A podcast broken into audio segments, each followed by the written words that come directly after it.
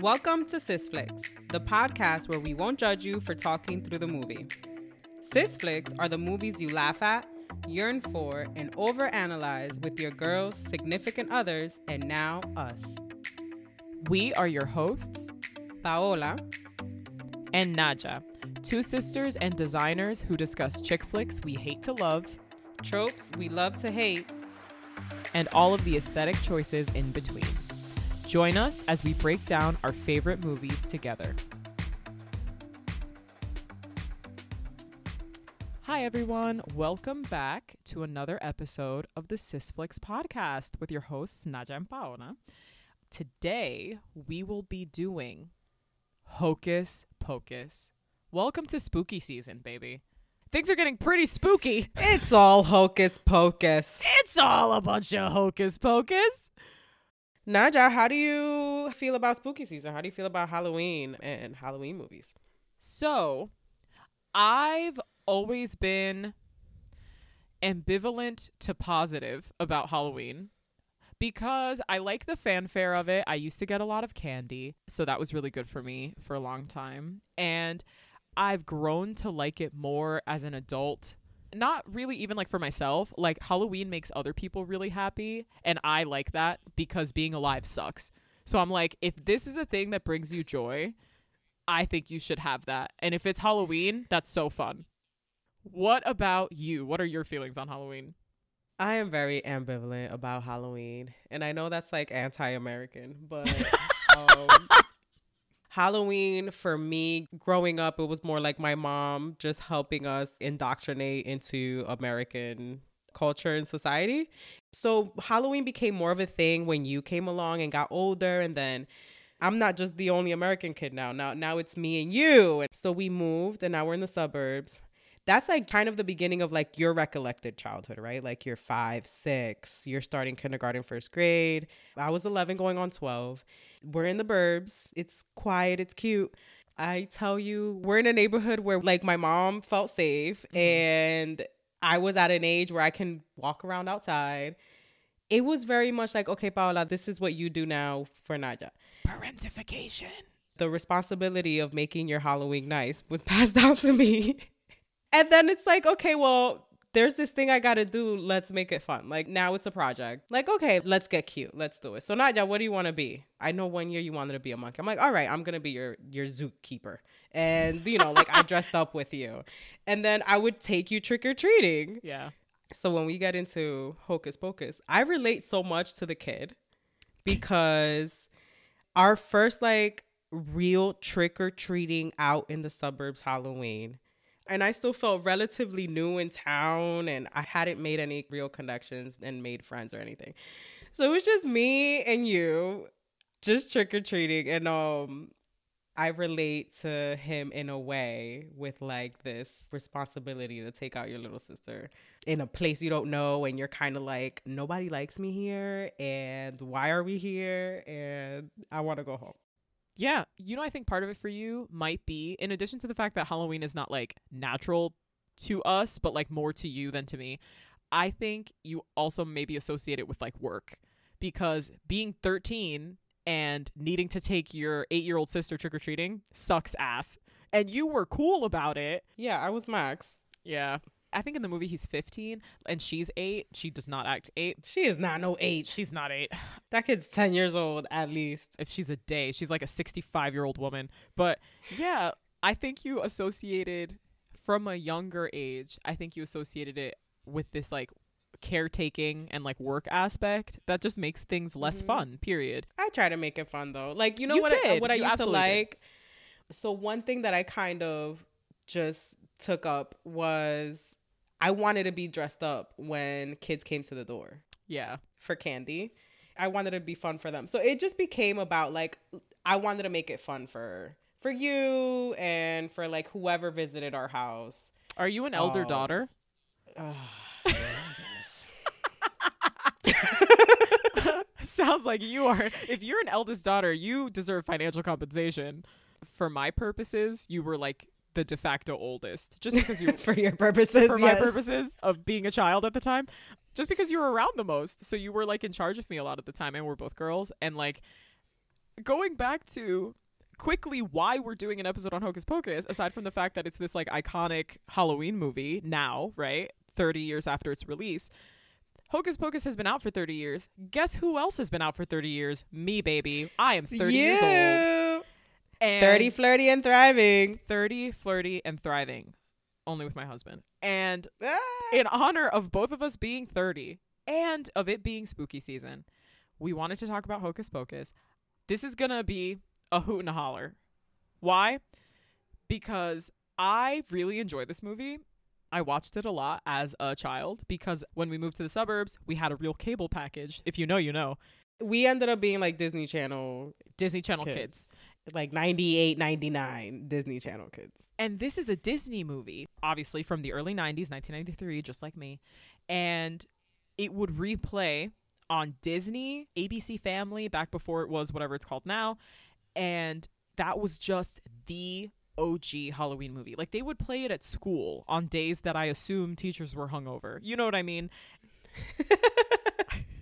so I had this experience of, you know, just turning on the TV and Hocus Pocus would be on, and then you just watch it.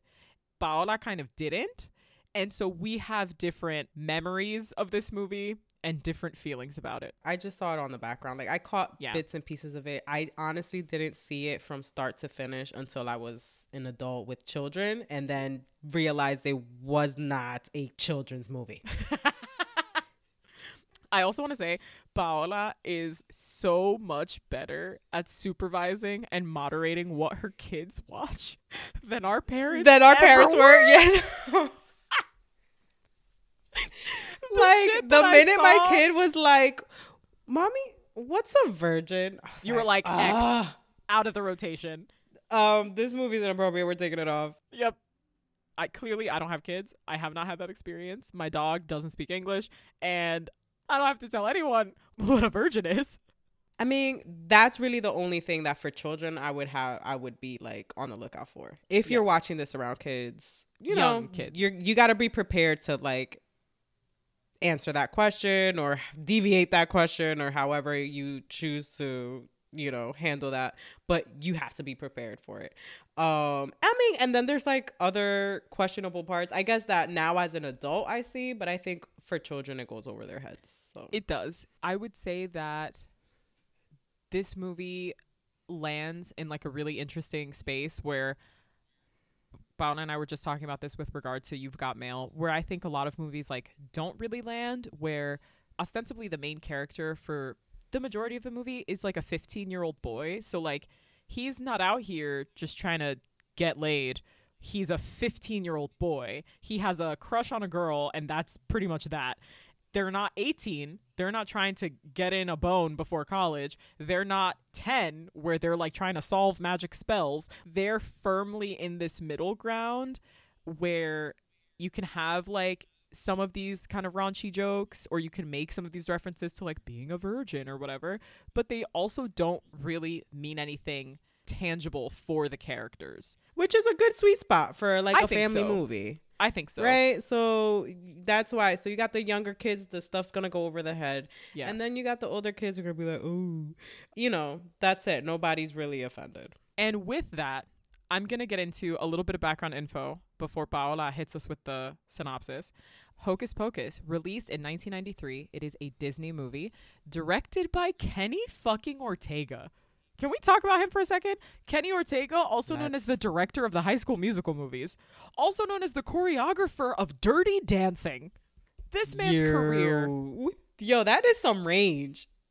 spans far and wide, okay? what a career. Just what a tenure. I cannot relate.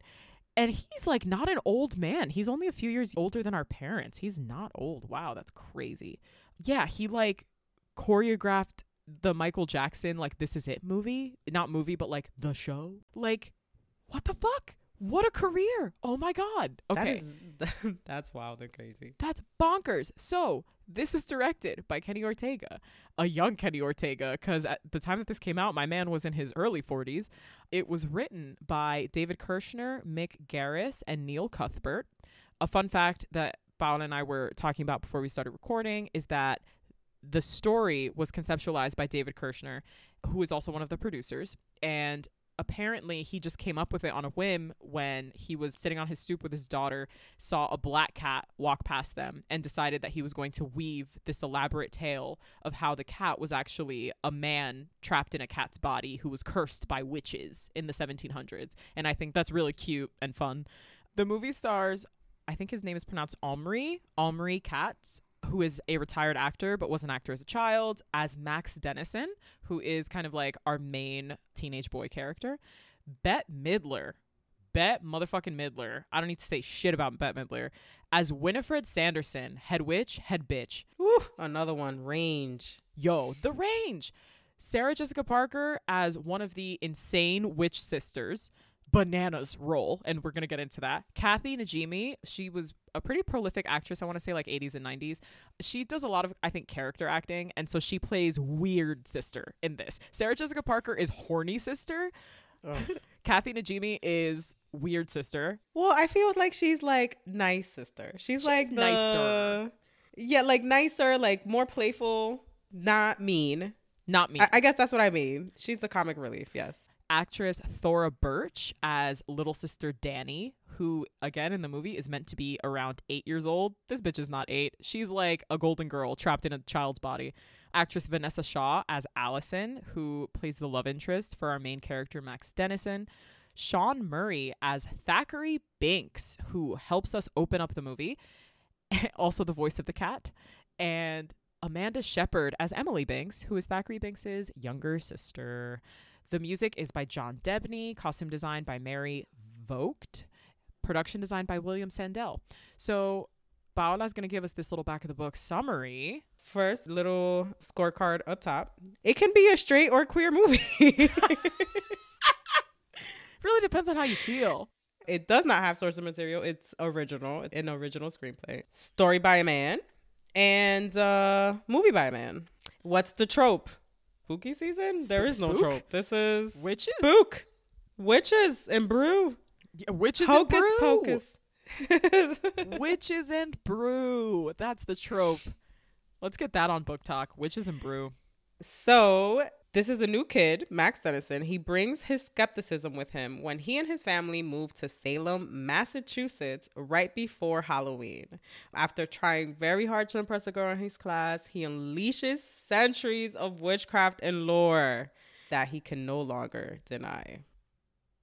Yeah, we're going to get into like our full breakdown plot summary this movie this is such a nostalgic watch. I was i was half paying attention as i was watching this don't come for me because i've seen it a bunch of times and i was very fixated on my butter chicken. So we open on this weird ass old spell book bound in leather.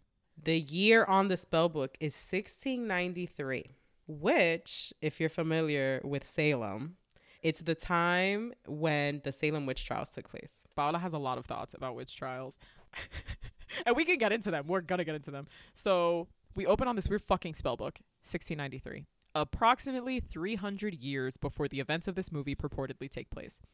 We start panning over a broad expanse of forest. We end up in this kind of old timey home. You can assume it is 1693. Watching a teenage boy sleep fitfully, where he is awoken by some weird fucking demon shadow bullshit happening outside his window. He looks over. I'm guessing he shares a room with his little sister. She is missing from her bed.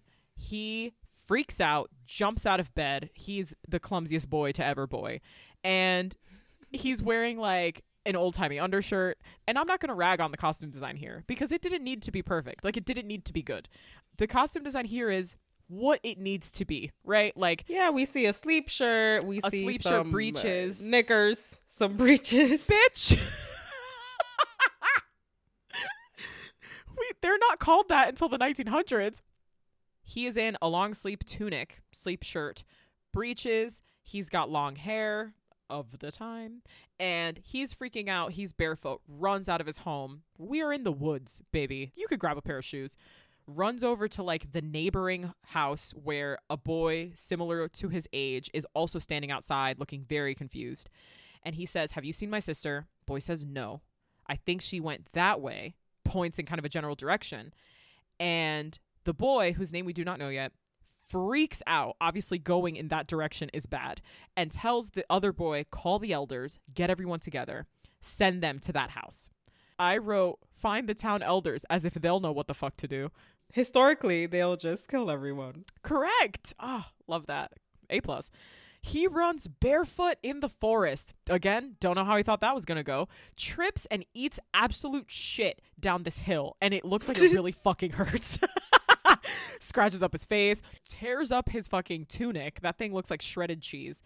He has this kind of very weird accent that is somewhere between like colonial era England and like not being England because they're obviously like in the new world at this point. So this accent not great. I don't know if anybody really landed on how they wanted to sound. He ends up at this weird old looking almost like Tudor style home, kind of stone, wood beams.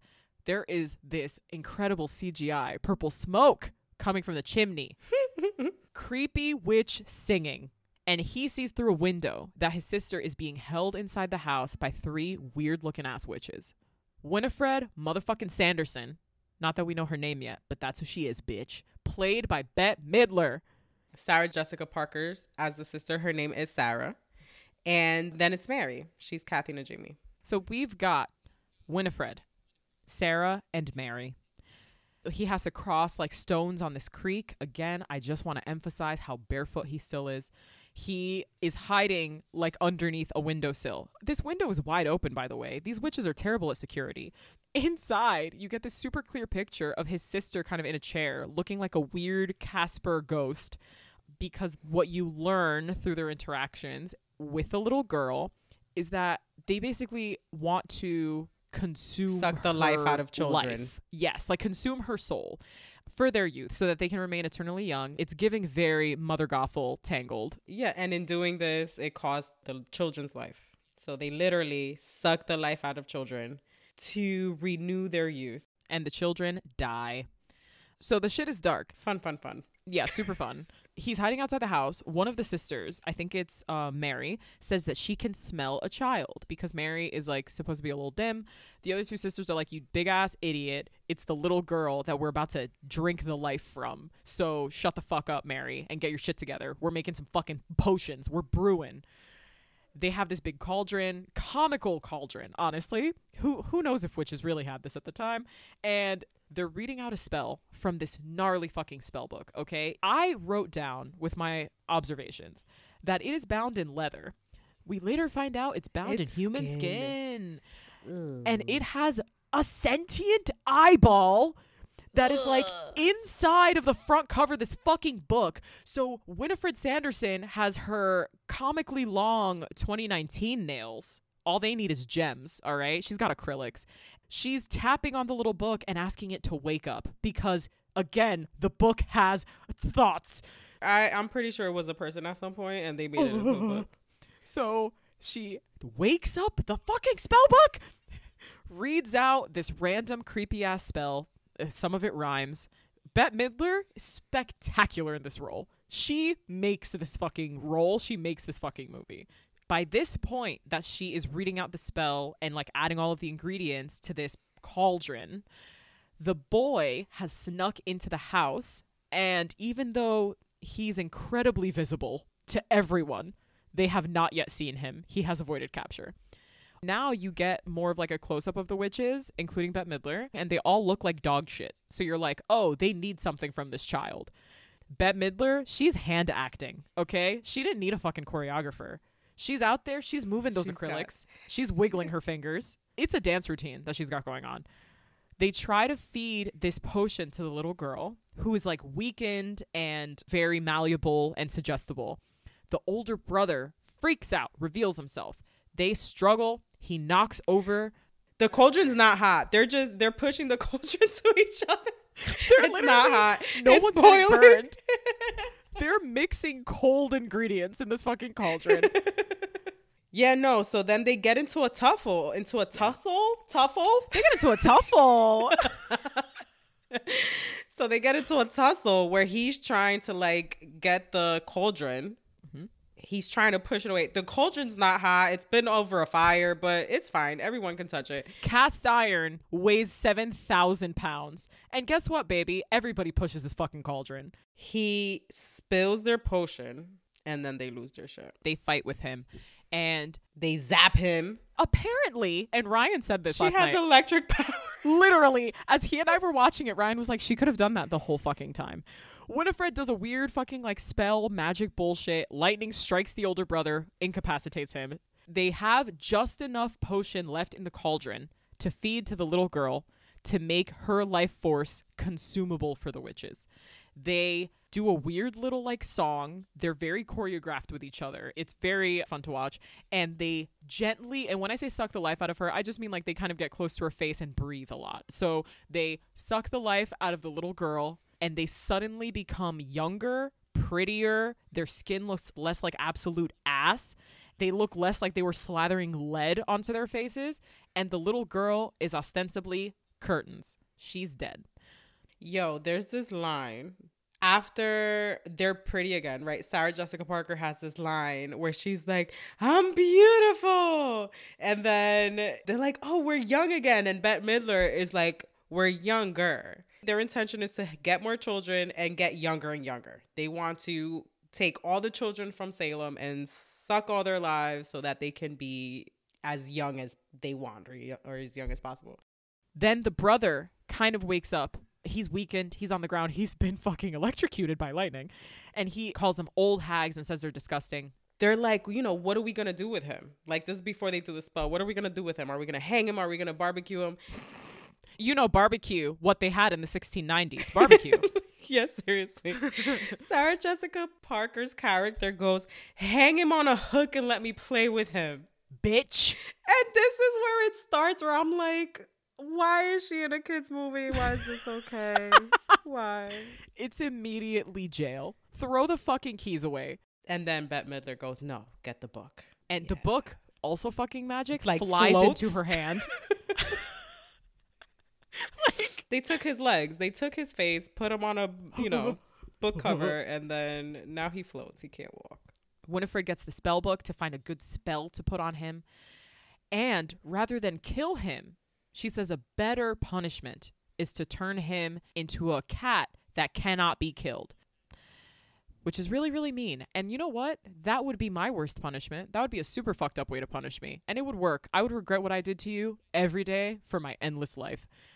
The angry villagers, by this point, he's just been turned into a cat. So you're telling me the villagers couldn't have gotten there 30 seconds sooner? Okay. The villagers have found the witches. The next scene that we get to is the witches in the square at the gallows waiting to be hanged. And you know, everyone's there because that was a fun Saturday night. Take the witches to the square, hang them. Afterwards, you're going to go get a, like a leg of mutton or whatever.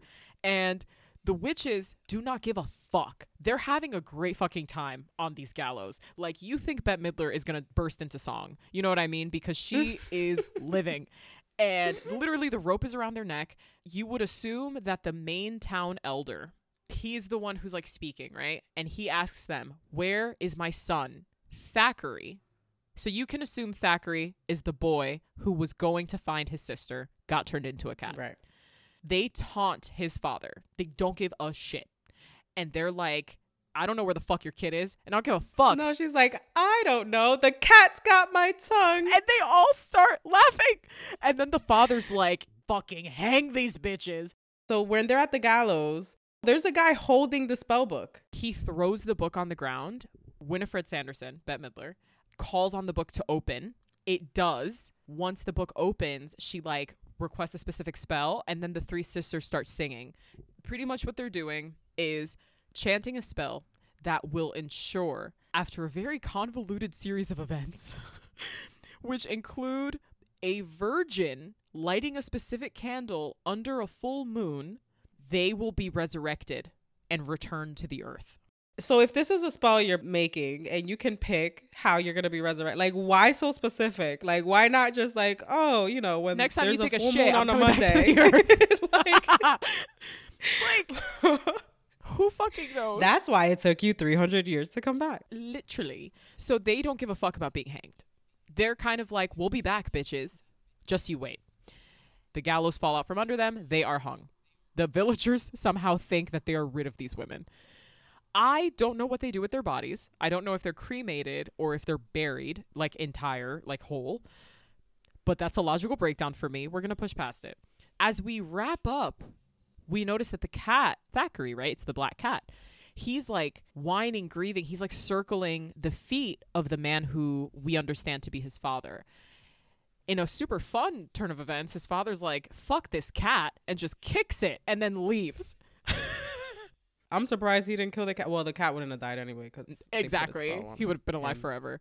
So now we're double sad for Thackery. Tri- triple sad, for being honest. The sister being a cat. Now your father doesn't know that you are a cat. Now the scene wraps. The next scene that we get to is a very enthusiastic grandmotherly teacher dressed in a witch's costume She actually looks like a fun teacher. is telling this story to a classroom of very polite high school kids.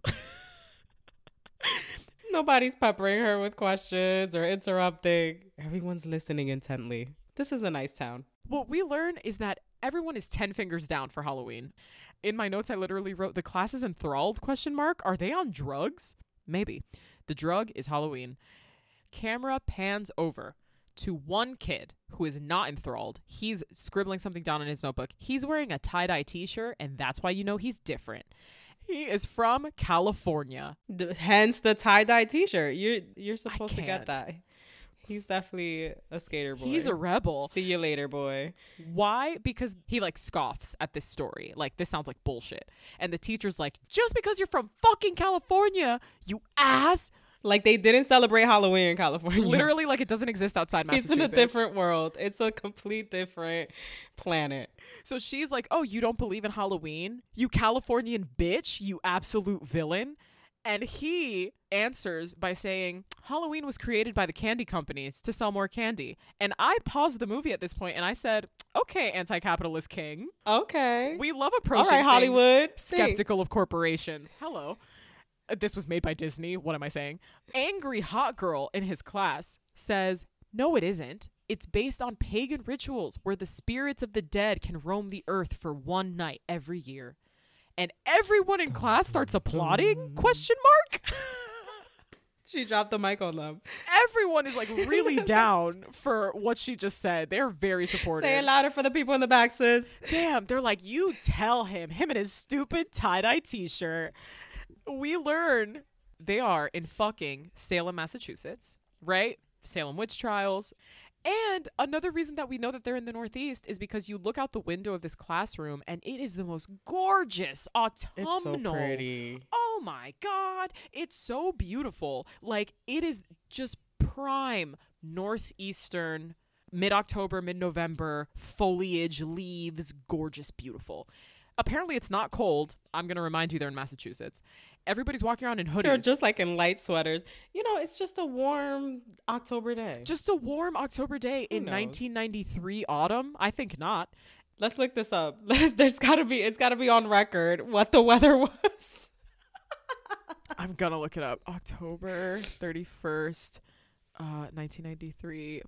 I'm gonna do Salem, Mass. Weather. So, what temperature is it in Salem, Massachusetts on October 31st, 1993? The high temperature that day, 48 degrees. Get the fuck out of my face. That shit is biting. that is biting your nose. I don't care if you're from fucking Massachusetts. It's cold. Like the part where they film the opening scenes where it's the 1600s, that was shot at Pioneer Village, which is known as America's first living history museum. The village is open to the public on weekends from 12 to 4 p.m. through the month of October. And if you're taking a Hocus Pocus tour, that is a place to start. Max's house is also in Massachusetts, in Salem. That's so fun. And it is a private residence. So people just show up and take pictures outside of it. I would be livid. I'd be fucking I mean, if you bought that house, you you bought it knowing that, and you probably bought it because you're a fan. Allison's house, which we see a little bit later on in the movie, which is this massive colonial, gorgeous. That house is owned by the Peabody Essex Museum and is known as Rope's Mansion. And they do tours between the end of January through October 30th. And they have a colonial revival garden behind the house, where you can get some uh, gardening inspiration, their high school is formerly known as Phillips Elementary School.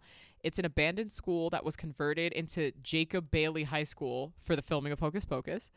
Mhm. It now houses apartments. I love that. I love transforming buildings into apartments, but it is visible from Salem Common Public Park. That's so fun. So you can too. So that's pretty cool. You can kind of take a hocus pocus tour of um, Salem, Massachusetts, and that's that's pretty neat. I, I would do that. That sounds like fun. That's pretty fucking nifty. That is nifty. Fuck off. I have a friend who lives in Salem and I went to visit him a couple years ago. It's aggressively cute there. And it's not that far away from Boston. I think I was on the train for like 40 minutes or so. I was there in September, like early September, and I was like, are you hating this? Like, is this starting to get very fucking annoying? And he was just like, it's all the fucking time. What is all the fucking time? People visiting for Halloween stuff. Ah, so it gets packed. It's a Halloween town. People just go there for Halloween shit. Back to the synopsis. Hot girl's name is Allison. The teacher says, Thank you, Allison. For what? For defending my fucking honor in front of this kid from California? Like, what are we thanking her for? She's what? It looks like this town feels very proud of this history. Which is bananas. For their purposes, it's very easy to take the whole of this kind of crusade against witches and just put it on three kind of genuinely evil women. And I say genuinely evil in that they're killing children. So it's not hard to make villains out of them. Whereas I know the history of quote unquote actual witches and witchcraft and shit is much less Oh no, sinister it- than that. it's it's a war against women. Ah, and we're c- uncovering a when- theme. at the time, obviously, it's a war against women who did things differently than the European standard. Women who believed in spirituality, believed in sexual awakenings, believed in cleanliness, you know, believed in natural healing properties of Plants and herbs and plants and the brewing cauldron that's like a pot in the fireplace and you're boiling water to fucking get rosemary oil and be able to make your skin look younger and smell good and they're natural practices natural remedies and they're demonized because they're not part of the european standard and these were focused on Native Americans who you're colonizing at the time, and obviously down the line, demonizing people you've kidnapped from Africa to bring them here and have their own natural and spiritual practices. So we have witches, and let's burn them all. I mean, and obviously there's bad people, right? yeah, sure, there's bad people in Earth. in everywhere, of course, but I'm sure that it was very easy to point the finger at the weird lady that lived on her own and handled her shit than it was to investigate a bad man. And isn't it so funny because European culture at that time was really just about plague, genocide, and smelling like trash. It's so wild that they were like, You're not doing it my way. I'm going to fucking kill you. You're weird. This makes me uncomfortable. When you come from a Caribbean country, there there's like you might say like, "Oh, you know, like I don't really believe like there's always a little part of you and this comes that, you know, you know shit goes down, but we're 200 however many people doing it in 1693 in Massachusetts. I I, I don't think so. No. We're going to get back into it. Okay. So this boy, this skeptic in the class, stands up bold in front of fucking everyone and gives Allison, hot girl who was angry about Halloween, a piece of paper with his fucking number on it in front of everyone. Like, were people built different in the fucking 90s? Could not be me. Okay. I mean, he he's from LA, so he's got a know, tie-dye shirt on. That's what people. he's got a tie dye shirt. Can't on, stop so him. He, you know, He he's He's got brave. a tie dye shirt on and a healthy suspicion of corporations. I mean, you can't stop this kid. I'm with it. On the piece of paper, in absolute dog shit handwriting, Max Dennison, followed by his phone number. She takes the paper. All the other kids go ooh, and then class is over. Everyone leaves. We exit the front of this high school, um, Jacob Bailey High School. I don't fucking know who Jacob Bailey is. And I'm guessing they're talking about, you know, this like Sanderson sisters lesson. What did you learn? Nothing. But they're talking about this lesson because it is Halloween that day. You can assume Uh, kind of throughout the scene where they're in class that it's fall because you can see out the window. You've got these luscious, rich autumn colors. And the teacher is wearing like this witch's costume. But I feel like they don't explicitly go like, on Halloween, you're doing this. Like, they don't really do that yet. So he walks out of school, gets on his bike. Again, wow, the 90s, a different time. Pedals what seems to be 17 to 30 miles home and all of the kids that he bikes past are in Halloween costumes, especially the little ones. So now safely, safe in our assumption that the day is Halloween. He pedals up next to Allison. I don't know why. He's a creep. She's wearing this kind of like intense hooded red coat. It looks like a cape with a hood, and it is red. Very little Red Riding Hood. Ryan called that out to me. And he introduces himself to her, kind of like formally, since he just did it in front of the whole fucking class.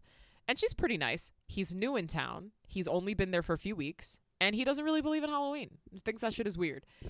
She hands him back a folded up piece of paper and walks away. And he's like, nice. I've got her fucking number. No, bitch. No, you didn't. Because she handed you back the same piece of paper with your number that you just gave her.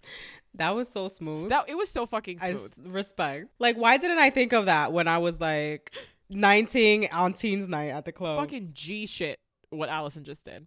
So what I wrote in my notes is he rides approximately 10 miles home on his bike through the town, through the woods, and then takes a weird shortcut through a fucking cemetery cuz he's insane. because it's Halloween. what drives me crazy is that he cuts through a cemetery, not like through a path. You know what I mean? Like, not like, oh, there's a concrete walkway on this cemetery and I'm going to cut through it. No, no, no, no, no. He's bobbing and weaving through fucking headstones like a madman. Disrespectful. I hate it. And you know what? When you fuck around, you find out. He pedals in front of some random fucking old timey headstones. Guess what? Two, what we learn are bullies, pop out comically like a jack in the box from behind two of the Peekaboo. headstones. First of all, why are they hanging out by some tombstones at the cemetery? Why aren't they home with their families? Okay. But you know what? I don't know the bully's origin story. They are Shein brand bullies. What's that other website now? Um, Oh, is it Temu? Temu. These bullies came straight out of the Temu website. They're Shein, they're Wish, they're Temu. These bullies are as off brand as they get. It's like you take all of the worst qualities of every TV and movie bully from the 80s and 90s, you pop them into these two jabronis. One of them is wearing a ding dang hat. The other one is blonde like a surfer, but he's wearing a leather jacket. And they stop him and they start messing with him. You got smokes? And he's like, No, I don't smoke. I'm from California, you guys. I'm health conscious. And they literally do make that joke. Oh, you're new in town. It's like, I feel like AI wrote this dialogue. You know what I mean? so Matt's like getting ready to leave. He's like, All right, like, I'm fucking out of here. You guys are whack. And the bigger of the two dumbass bullies stops him. This guy's name is Ice, by the way. Why do we know his name is Ice? well, is it Ernie or is it Ice? How do we know his new name is Ice? Because he turns around and it is shaved into the back of his head. That's the way you know. That's the new name tag in 1993. So Max is like, he goes to pedal off on his bike. Check out the new cross trainers. I take it back. This dialogue wasn't written by AI. It was written by Swedish. The Swedish people. It was written by someone who's really good at English, not American English. Oh my cross trainers. Who on earth has ever said that? Okay, I'll let that be. Check out the new cross trainers. Max looks down, looks up. These bullies aren't letting him fucking go anywhere. I also want to say one thing for the record. Max is on a fucking bike. My dude, pedal away. At any point during this conversation, pedal away. Like, aren't you from a major city? Don't you know? Don't stop and talk to strangers. Just keep it moving. W- what are we doing? What is this amateur hour? Don't make eye contact. No, Max is a sucker. They take his sneakers. My man pedals the rest of the way home in his socking feet. His socking feet. His socking feet. I think it's stocking feet, but I'm going to say socking feet. The part that gets me is he walks into his house with no shoes on, and his parents are like, they just look at each other. They don't even say anything to him. They just look at each other like, oh, is he barefoot? And the dad's like, oh, you know, must be some type of protest or something. Like, my guy, school year just started a month ago. You just bought these for back to school, and you telling me it's okay that he's just walking around without his sneakers. The way my parents would be like, where's my money? Beat my ass. they would have been like, "Where's my hundred dollars that I spent on your damn cross trainers? Cross trainers." So yeah, he gets home, and I wrote this in my notes. He gets home, and his parents are unpacking for the exposition. They're new in town. If you didn't know, from his teacher just bringing up that he's from California, from him telling a different group of people that he's from LA, he says that his day sucks, and he's so mad that they moved there. The way white kids in movies talk to their parents is something to behold. One day, I wish to not fear death as much as white kids in movies. Because you can't tell me that I was about to say that to my mom and then stomp up the stairs and start like using my drum set or whatever the fuck he does. Absolutely fucking not. He goes out to his room. He has the sickest room in town. His room is like a duplex. He's got like this lofted attic section. It's the coolest fucking room. He's got another tie dye poster, banner. That's how you know he's from California. How would you know if it wasn't for the tie dye? We see this like weird camera angle from inside the closet, like between the slats of the closet. And he lays down on his bed. He's pissed. Isn't this when he starts talking to Allison though in his imagination? Someone help me, okay? Imagine being alone in your room after a shitty day, and then you're thinking about this girl that you have a crush on. So you're gonna say her name out so loud. So you just start chanting her name out loud. Allison, Allison. If you don't shut your mouth and daydream like the rest of us. Okay. What we find out as his closet door bursts open is that his little sister, like a tiny gremlin, has been hiding inside of his closet, comes out and starts fucking with him. She's wearing a precious little witch costume. It's the only outfit we see her in for the entire movie. She has one outfit and it is the witch costume. It's Halloween. She's already dressed up because she's excited. I mean, and the whole movie takes place in a day. Yeah. So she's dressed up as a precious little witch. Max is pissed. He's just over this day. He walks over to his drum set. I'm watching this with my husband, who is a drummer and has been a drummer for a long time. As Max starts playing his drum set, Ryan's like, He's not wearing earplugs. Is his room even soundproofed? Is Does he have like a blanket inside of the kick drum? He is like saying all of this stuff of like that guy's gonna wreck his ears. He's gonna be deaf by the time he's 18, which I thought was very funny. So he goes over to a drum set that is inside his room, one insane, to drown out the sound of his sister asking him to take her trick or treating. Oh, she's so mm. cute though. How can you say no to that face? She's very cute. She's incredibly precocious. So she's like, Max, mom and dad are going to this insane fucking party for adults in town tonight. They can't take me trick or treating. Please take me trick or treating. And Max is like, no, go fuck yourself. and she's like, I'm gonna tell mom. And he's like, whatever. These kinds of shots, honestly, are like some of my favorite like jump cuts where she like starts screaming mom, and in the next shot, he's walking downstairs with her because he's taking her trick or treating.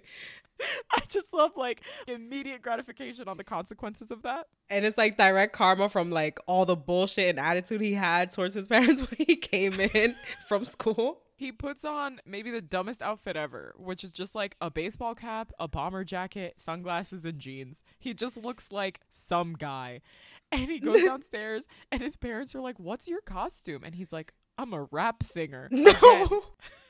again with the AI. Who's writing this? First of all, rappers didn't start singing until 2006 when Drake first came out. So I don't know who's singing rapping.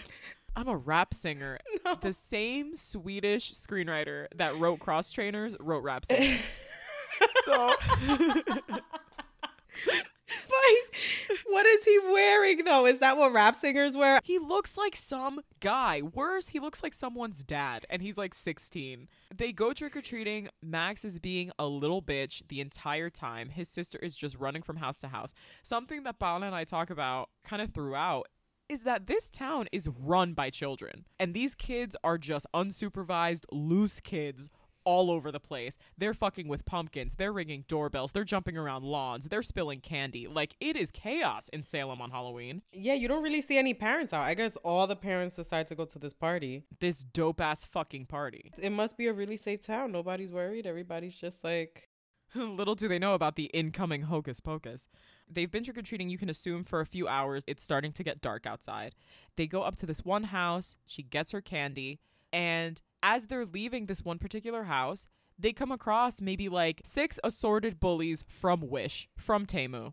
The two bullies from earlier, fucking uh, shaved into his head ice, and blonde surfer guy with inexplicable leather jacket and gloves question mark both of them are there they're the ringleaders of the bullies even though they are so fucking lame they block the passage outside of this person's house so the person who handed out the candy just hands out the candy and it closes their eyes Yep, doesn't care that they're smashing his pumpkins or his Their or her pumpkins and decorations. They're just looting. They're outside and nobody says anything. where are the cops for this looting okay Oh. What are they protesting? Nothing. They're just being little brats. So they're blocking the passage. The person who lives inside this house is no fucking help. And Danny, she's way tougher than Max. Danny's the coolest character in this entire movie. The bullies stop Danny and they're like, give us your candy. And she's like, fuck you. She literally says, drop dead. and they're like, give us your candy or we're gonna hurt you, even though you're a child and a girl. No, what? Okay. And she's like, no, fuck you guys. I'm here with my big brother, and he'll defend me. Bitch, no, he won't. He just hands them his candy. Max is like, get out of my way. Like, you already took my fucking cross trainers. Like, what the fuck are you gonna do to me? The night is going terribly for Max, okay? Hands them his candy to get them off his back. And now Danny's pissed because she's like, You're a weak ass bitch, Max, and I need you to know that. He like takes out all of his frustration from that day onto Danny, when in reality, except for the trick or treating, none of it is her fault. He's like, I never wanted to move here. This place sucks. You're such a little brat. She runs away from him. Now she's upset. She's crying. Let's not forget, she is eight years old. She flops down onto like some hay bale that's part of a Halloween decoration in front of someone else's house. Now Max feels guilty, as he should. And he walks up to her and he's like, Hey, I'm sorry. I'm just having really hard time here. I hate that our parents made us move here. I just want to go home. And Danny, to her credit, is like, Bitch, this is home. Get the fuck over it. Get with it or get lost. He can't get lost. He's got to get with it. They reconcile. She gives him a hug. If anything, she doesn't give him a hard enough time, if you ask me. She's a cute little sister. She's forgiving. She's like, all right, let's let's continue my trick or treating now. Let's get me some more candy, you fuck. As they're getting ready to like get up and continue trick or treating, Max is like, I can't let you trick or treat out here alone. And she says, All the crazy people are out. It's a full moon. This is maybe the second or third time we have been reminded that it is a full moon in addition to being Halloween. Dun dun dun. Shit's about to go down. So in the next scene, they walk up to this gorgeous colonial home. Just incredible home.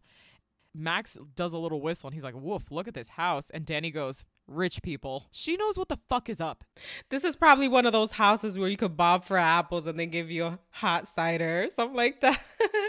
Where how many centuries have you been alive? Danny's a vampire. She she knows too much. Bada has pulled up a little bit of information about this home. It's called the Ropes Mansion. Is that right? it's called the Ropes House. It's a true home. It's there in real life. You can actually tour it. I think they have it as a museum now. This is like 18th century, done in like early Georgian or Federalist, I guess, because this is after early America, right? Yeah, yeah, yeah. So something that I found interesting is that it was passed down to three generations of ropes families. The last generation who inherited it was three sisters, and they're the ones that converted it into a museum, into what we see till this day. And their names were Winifred, Mary, and Sarah. Kidding. yeah, so that's super cool information about the house. They walk in, this gorgeous hallway leads them to this incredible, like, front room that's under this central staircase. There's full size candy bars. Bitch, where? They look up to the landing above the stairs. Guess who's there, bitches? It's Allison. This is Allison's fucking house. She's wearing this incredible Polonaise gown. This is like a 18th century, 1760s, 1770s gown that was popularized, I believe it was by the French royal court. It's a full French Revolution party. No, this party is insane. I would love to go to this party. As I'm watching this with Ryan, he goes, What in the eyes wide shut is fucking happening here? Like everybody's in full costume. These wigs, costumes cost hundreds dresses, of dollars. hundreds and hundreds of dollars. Allison's not allowed to grow, okay? She's got to save that costume for the next three years. Max is like, What's going on here? And she goes, Oh, it's this party that like my parents and their friends have every year. what? Who you fucking weirdo? To repeat what Danny said, rich people. Literally have in my notes, Danny's the smartest person in this entire movie. Max starts talking to Allison, and Danny has fully caught on to the fact that Allison is the girl that Max has a crush on, right? And she makes this one really weird comment. I feel like I would be remiss not to mention it, where she's like, Max really likes your, what do you call them? Yabos?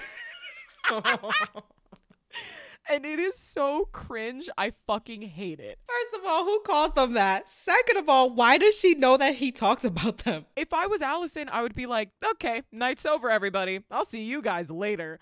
She doesn't even acknowledge it. She kind of just laughs, I guess. Yeah. It's like, all right, well, what are you guys doing? We're gonna just breeze past that. Like Max is like, oh yeah, I don't believe in any of this, you know, fucking Halloween shit. You guys in Salem are fucking weird. And Danny's like, well, we learned about, you know, like the Sanderson sisters and like the Salem witches and stuff at school. Like it was really cool. Allison's like, oh yeah, like my parents are really into that stuff. My mom used to run the Sanderson sister house museum but it's closed now because too many spooky weird things kept happening there. And Max is an idiot. So he's like, I should impress this girl by not being scared? Question mark. Boys are bizarre. And he's like, "Let's go. Show me the Sanderson house. Make a believer out of me." I'm pretty sure he says that. Oh, bitch, be careful what you wish for. Allison's like, "Okay, let me go change out of this incredibly cumbersome gown." And put on regular person clothes and grab the key to the museum. My mom still has it. Allison comes back down. She's dressed in normal clothes. Max is pretty much dressed in normal clothes. His costume's not real. Danny's dressed as an adorable, yet understated and elegant little witch. They walk out of Allison's house. They go down to the Sanderson home. This is the first time we're seeing the Sanderson home in the modern context, right? Because we saw it at the start of the movie when we were, you know, witnessing the end of the Sanderson sisters. It is the same Tudor style house from before. I know Allison mentioned like needing to get a key, but they seem to just walk inside. There seem to be very few safeguards in place so that people avoid coming into this fucking house. It's super dusty and cobwebby. Honestly, immediately I would have left. That's my fire alarm system. All of the spooky shit is still there basically exactly where they fucking left it. What kind of fucking well, they set it up this? kind of as displays, right? Like they put the book inside like a glass, like a glass display. The book is inside a glass display and nothing else. They have like a gift shop. On the side of one of the old displays of this gift shop is just like a, you know, small like wall of lighters. Max grabs a lighter and is using it to like look around this incredibly dark, dusty house. Allison is reading one of the placards that's right next to the display that holds the spell book. Bound in human skin Gross. and given to Winifred Sanderson by the devil himself. There's another placard next to the black flame candle. The black flame candle that is uncovered by glass. They were just fucking asking for someone to light it. Anyway, the placard says, This is the black flame candle. If it's lit on a full moon, it will raise spirits from the dead. And Dumb. Max is like, I'm dumb and I'm a teenager and I'd really like to impress this girl. Does the placard though? I don't remember if the placard specifies virgin. Yes, I think it does. so he's like, "Oh, I fit the bill." It's like if a virgin lights the candle, Max, you fucking idiot. If you don't turn around and go home, he makes to light the candle, flicks the lighter, goes to light the candle. Both Allison and Danny are like, whoa, whoa, whoa, don't fucking do that. Stop. Let's just go home. Let's just turn around and go home. I'm done trick or treating. The night is over. And that's when Max says those famous words. It's all a bunch of hocus pocus. Oh, yeah, bitch? Okay. Okay. But the cat comes and tries to stop him though. He jumps on him. The cat is basically like hiding on a He's shelf lurking. right next to the black flame candle. As Max goes to light it, the cat jumps onto his shoulder, tries to kind of like knock the lighter out of his hand. Max shakes him off and basically just like tosses him into a different side of the room. turns back towards the girls, and he's like, "All right, I'm still gonna do this. What the cat just did isn't an omen enough." And at this point, the girls want to go. They're like, don't do it. Let's just get out of here. And now he's like, oh, now it's a dare. Now I have to. Like, now I have to prove I'm not afraid. Okay, bitch.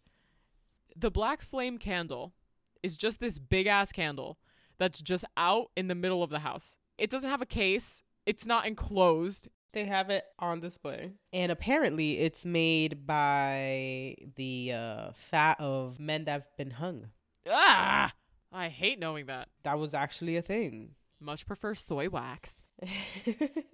So this fucking dumbass lights this fucking candle. He says, it's all a bunch of hocus pocus. I literally marked the minute and the second. Minute 29, second 34. The flame turns black. You know, flames, computer graphics, uh, cutting edge. And all of them are like, oh shit. Because he's a virgin. The full moon is full. they just got finished reading the thing. He's like, oh, let's tempt fate. him in his tie-dye shirt and middle part, he doesn't give a fuck. The whole house starts shaking like there's a fucking earthquake. The floorboards start lifting up and down. There's this like comical neon green light coming from underneath the house that looks fake. All of the light bulbs burst. There's breeze, wind is in there. They all like hit the deck. They're on the ground. They're freaking out. Lo and behold, it's like all of the candles kind of simultaneously light fire lights up maybe in the in the fireplace and we hear the laugh of Winifred Sanderson the bad bitch in charge. The front door swings open and all of the kids hide. So this is Max Allison little Danny. The three Sanderson sisters in the flesh walk into their home from the outside. What? Why are they outside? couldn't they materialize anywhere During this scene, like the floorboards are shaking. I'm thinking they're gonna come from like under the house the first time I'm watching this movie. And then the door opens. It's so fucking weird. Is it like a vampire? Do they need to be invited in? Like, what's happening? So, the sister who has the power to sniff out children is played by Kathy Najimy. She's like the super weird sister with the sideways face. As soon as they walk into the house, Kathy Najimy's like, There's a child in here. The witches sniff out the child and creep all over her.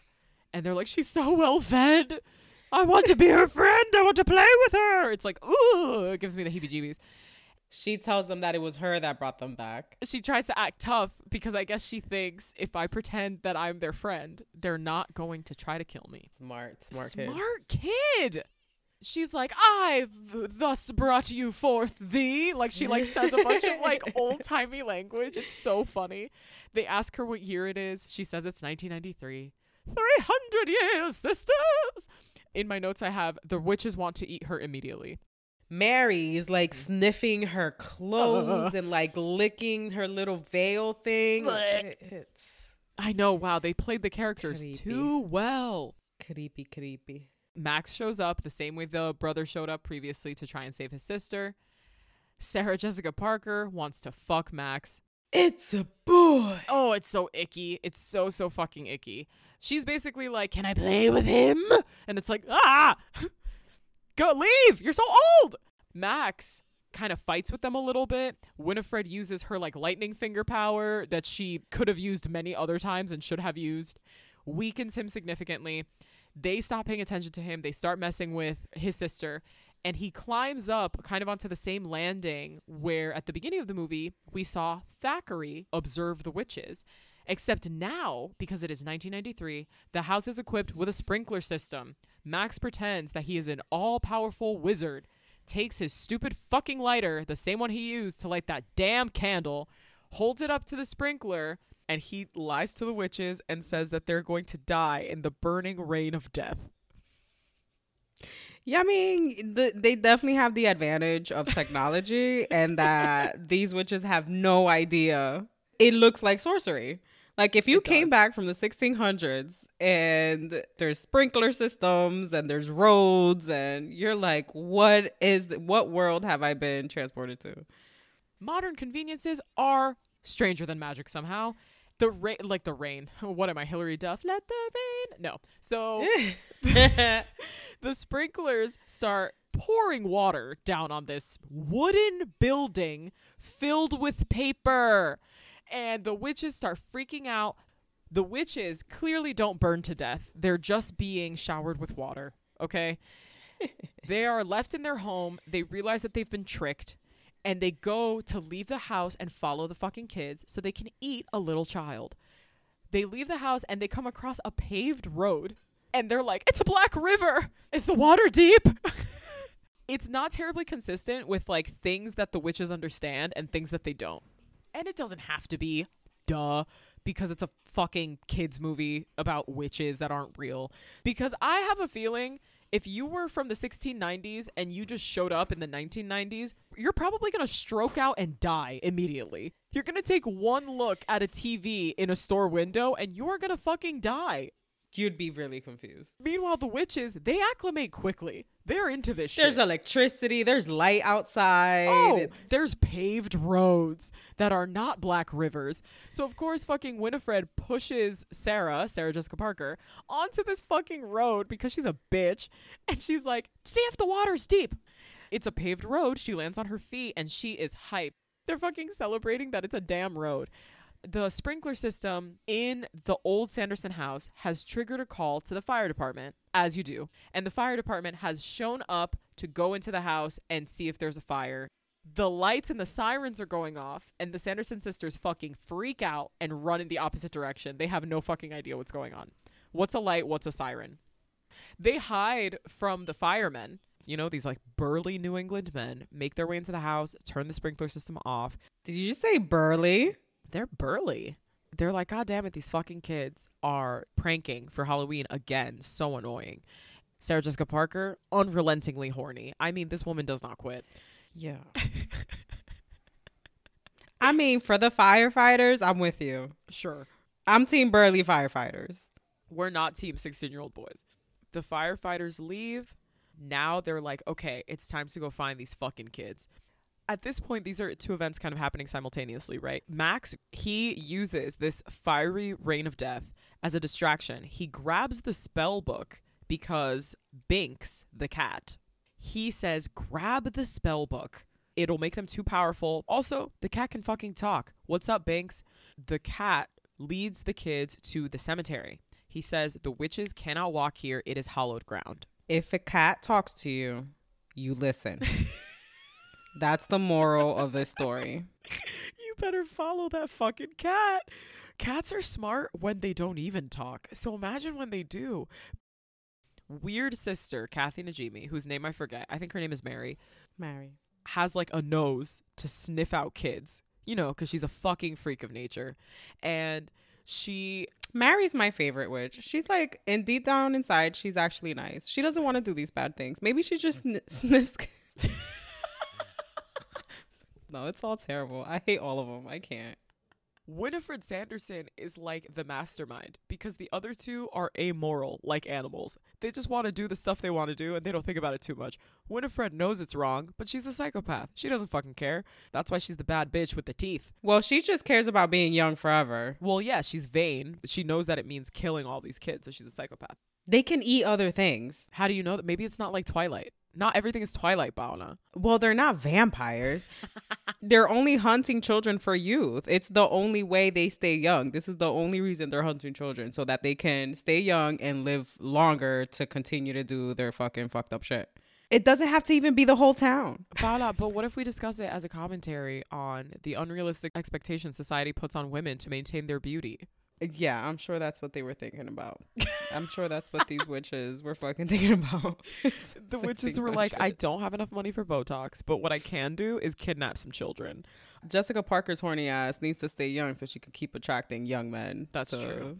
For her fucking Now we're going to go back over to the cemetery with the kids, with Black Cat Binks, and Thackery, Thackery Binks, tells his origin story, which coincidentally, luckily, incredibly, the kids have just learned at fucking school because their curriculum is only about Halloween. And he talks about how he's been hanging around this house for 300 years trying to keep virgins from lighting the black flame candle under a full moon on All Hallows Eve. No, I don't think he's trying to keep them from doing it. He wants this to happen so that he can be free. because he knows that there's this like legend and lore. The cat knows this, Jesus, and he's trying to keep people from awakening the witches because he knows that she would kill all the kids in town. But also, he also wants to be able to die so he can meet his family back in heaven. Yeah, this movie really loves the premise that your spirit remains alive in heaven. It's either your spirit remains alive in hell and then comes back when they light a candle, or your spirit goes on, floats to heaven where you're rejoined with the rest of your loved ones peacefully exist. Can you tell that we're two agnostic people because this is an incredibly Christian coded movie. It's about witches. It's about witches in the 90s in the United States of America. The whole theory behind witches and demonizing witchcraft and the term itself, witchcraft, all comes from Christianity. And obviously, there's a lot of things here that Christianity like disagrees with and stuff.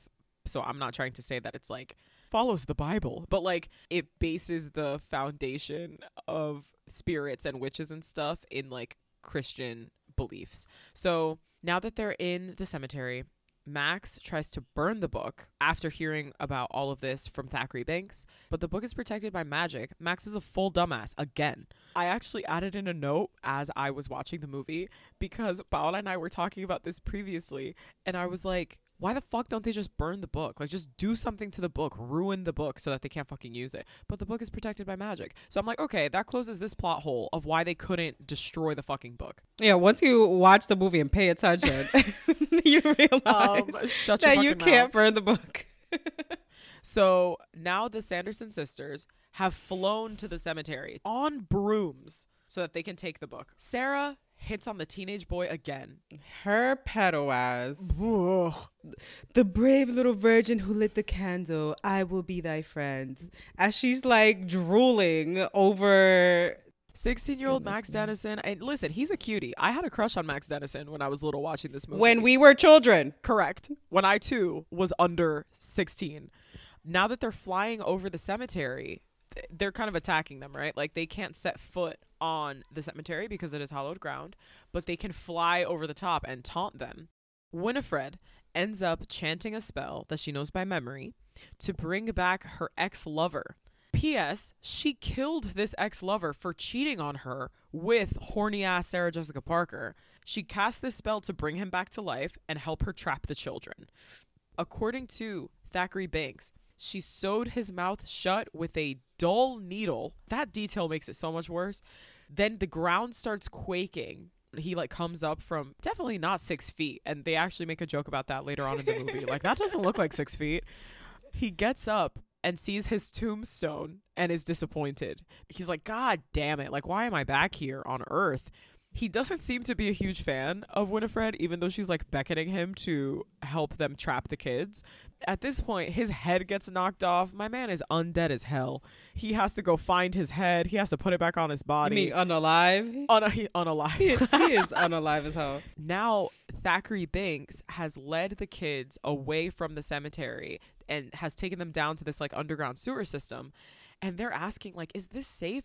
And Thackery's like, oh, yeah, I hunt rats down here all the time. And they're like, yeah, that's not the thing that's going to make me feel better right now as I run through these underground tunnels.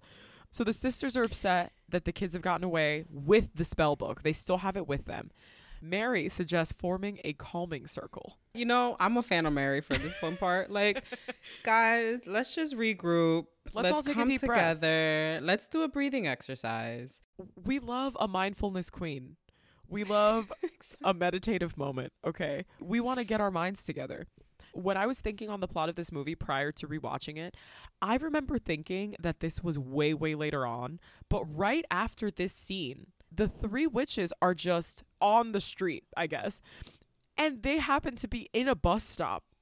A bus pulls up. If you are from 1693, bitch, a bus may as well be a fucking spacecraft. What the hell's that? They've never seen a bus before, but the door opens, the driver leans out. This driver is fucking lecherous. He is the Sarah Jessica Parker, okay?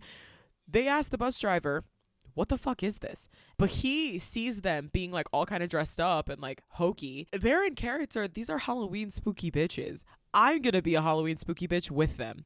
Everyone in Salem just fucks so much with Halloween that they just go along with the wildest, kookiest shit, as we will learn in this movie.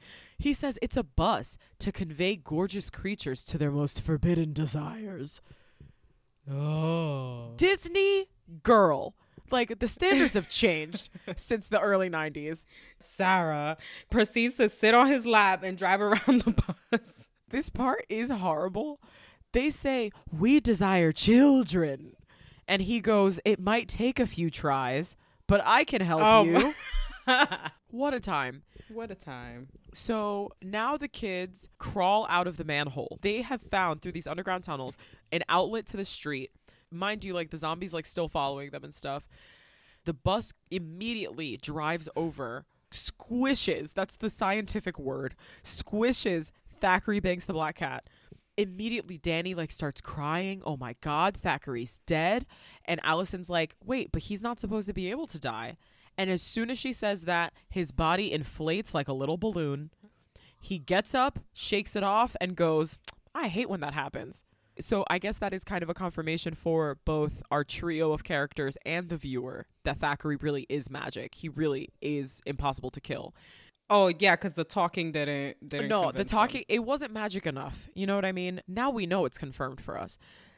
We flash back to the bus where Mary and Winifred are, I don't know, wreaking havoc on the passengers of this bus. Sarah Jessica Parker is on the driver's lap. Who knows what she feels on there? They get the bus driver to halt the bus because Mary has smelled children. They're in the middle of the suburbs, by the way. And you know what we love? We love a robust public transportation system. They get let off the bus. Sarah Jessica Parker probably transitions between three different wigs during the course of this movie because Sarah Jessica Parker's hair is like naturally like loose curls. Like if you've ever seen Sex in the City, they use her natural hair texture a lot. It's very very pretty. Because she's playing this very witchy character, they like bleached out all of her hair. So she's got this like kind of shock of white blonde wavy hair at the beginning of the movie. I don't know in which order this movie was filmed. I would say almost 100% of the time movies are not filmed chronologically.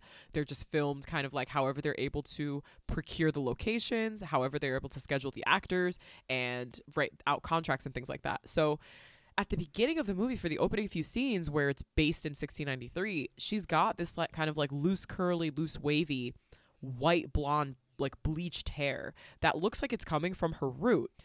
Then after they come back from the dead, this bitch is wearing like two different wigs depending on the scene.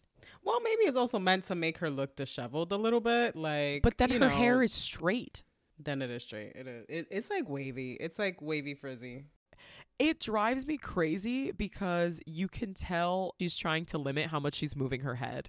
That wig was not laid down by a professional, okay? These days, oh, we have way better wig technology.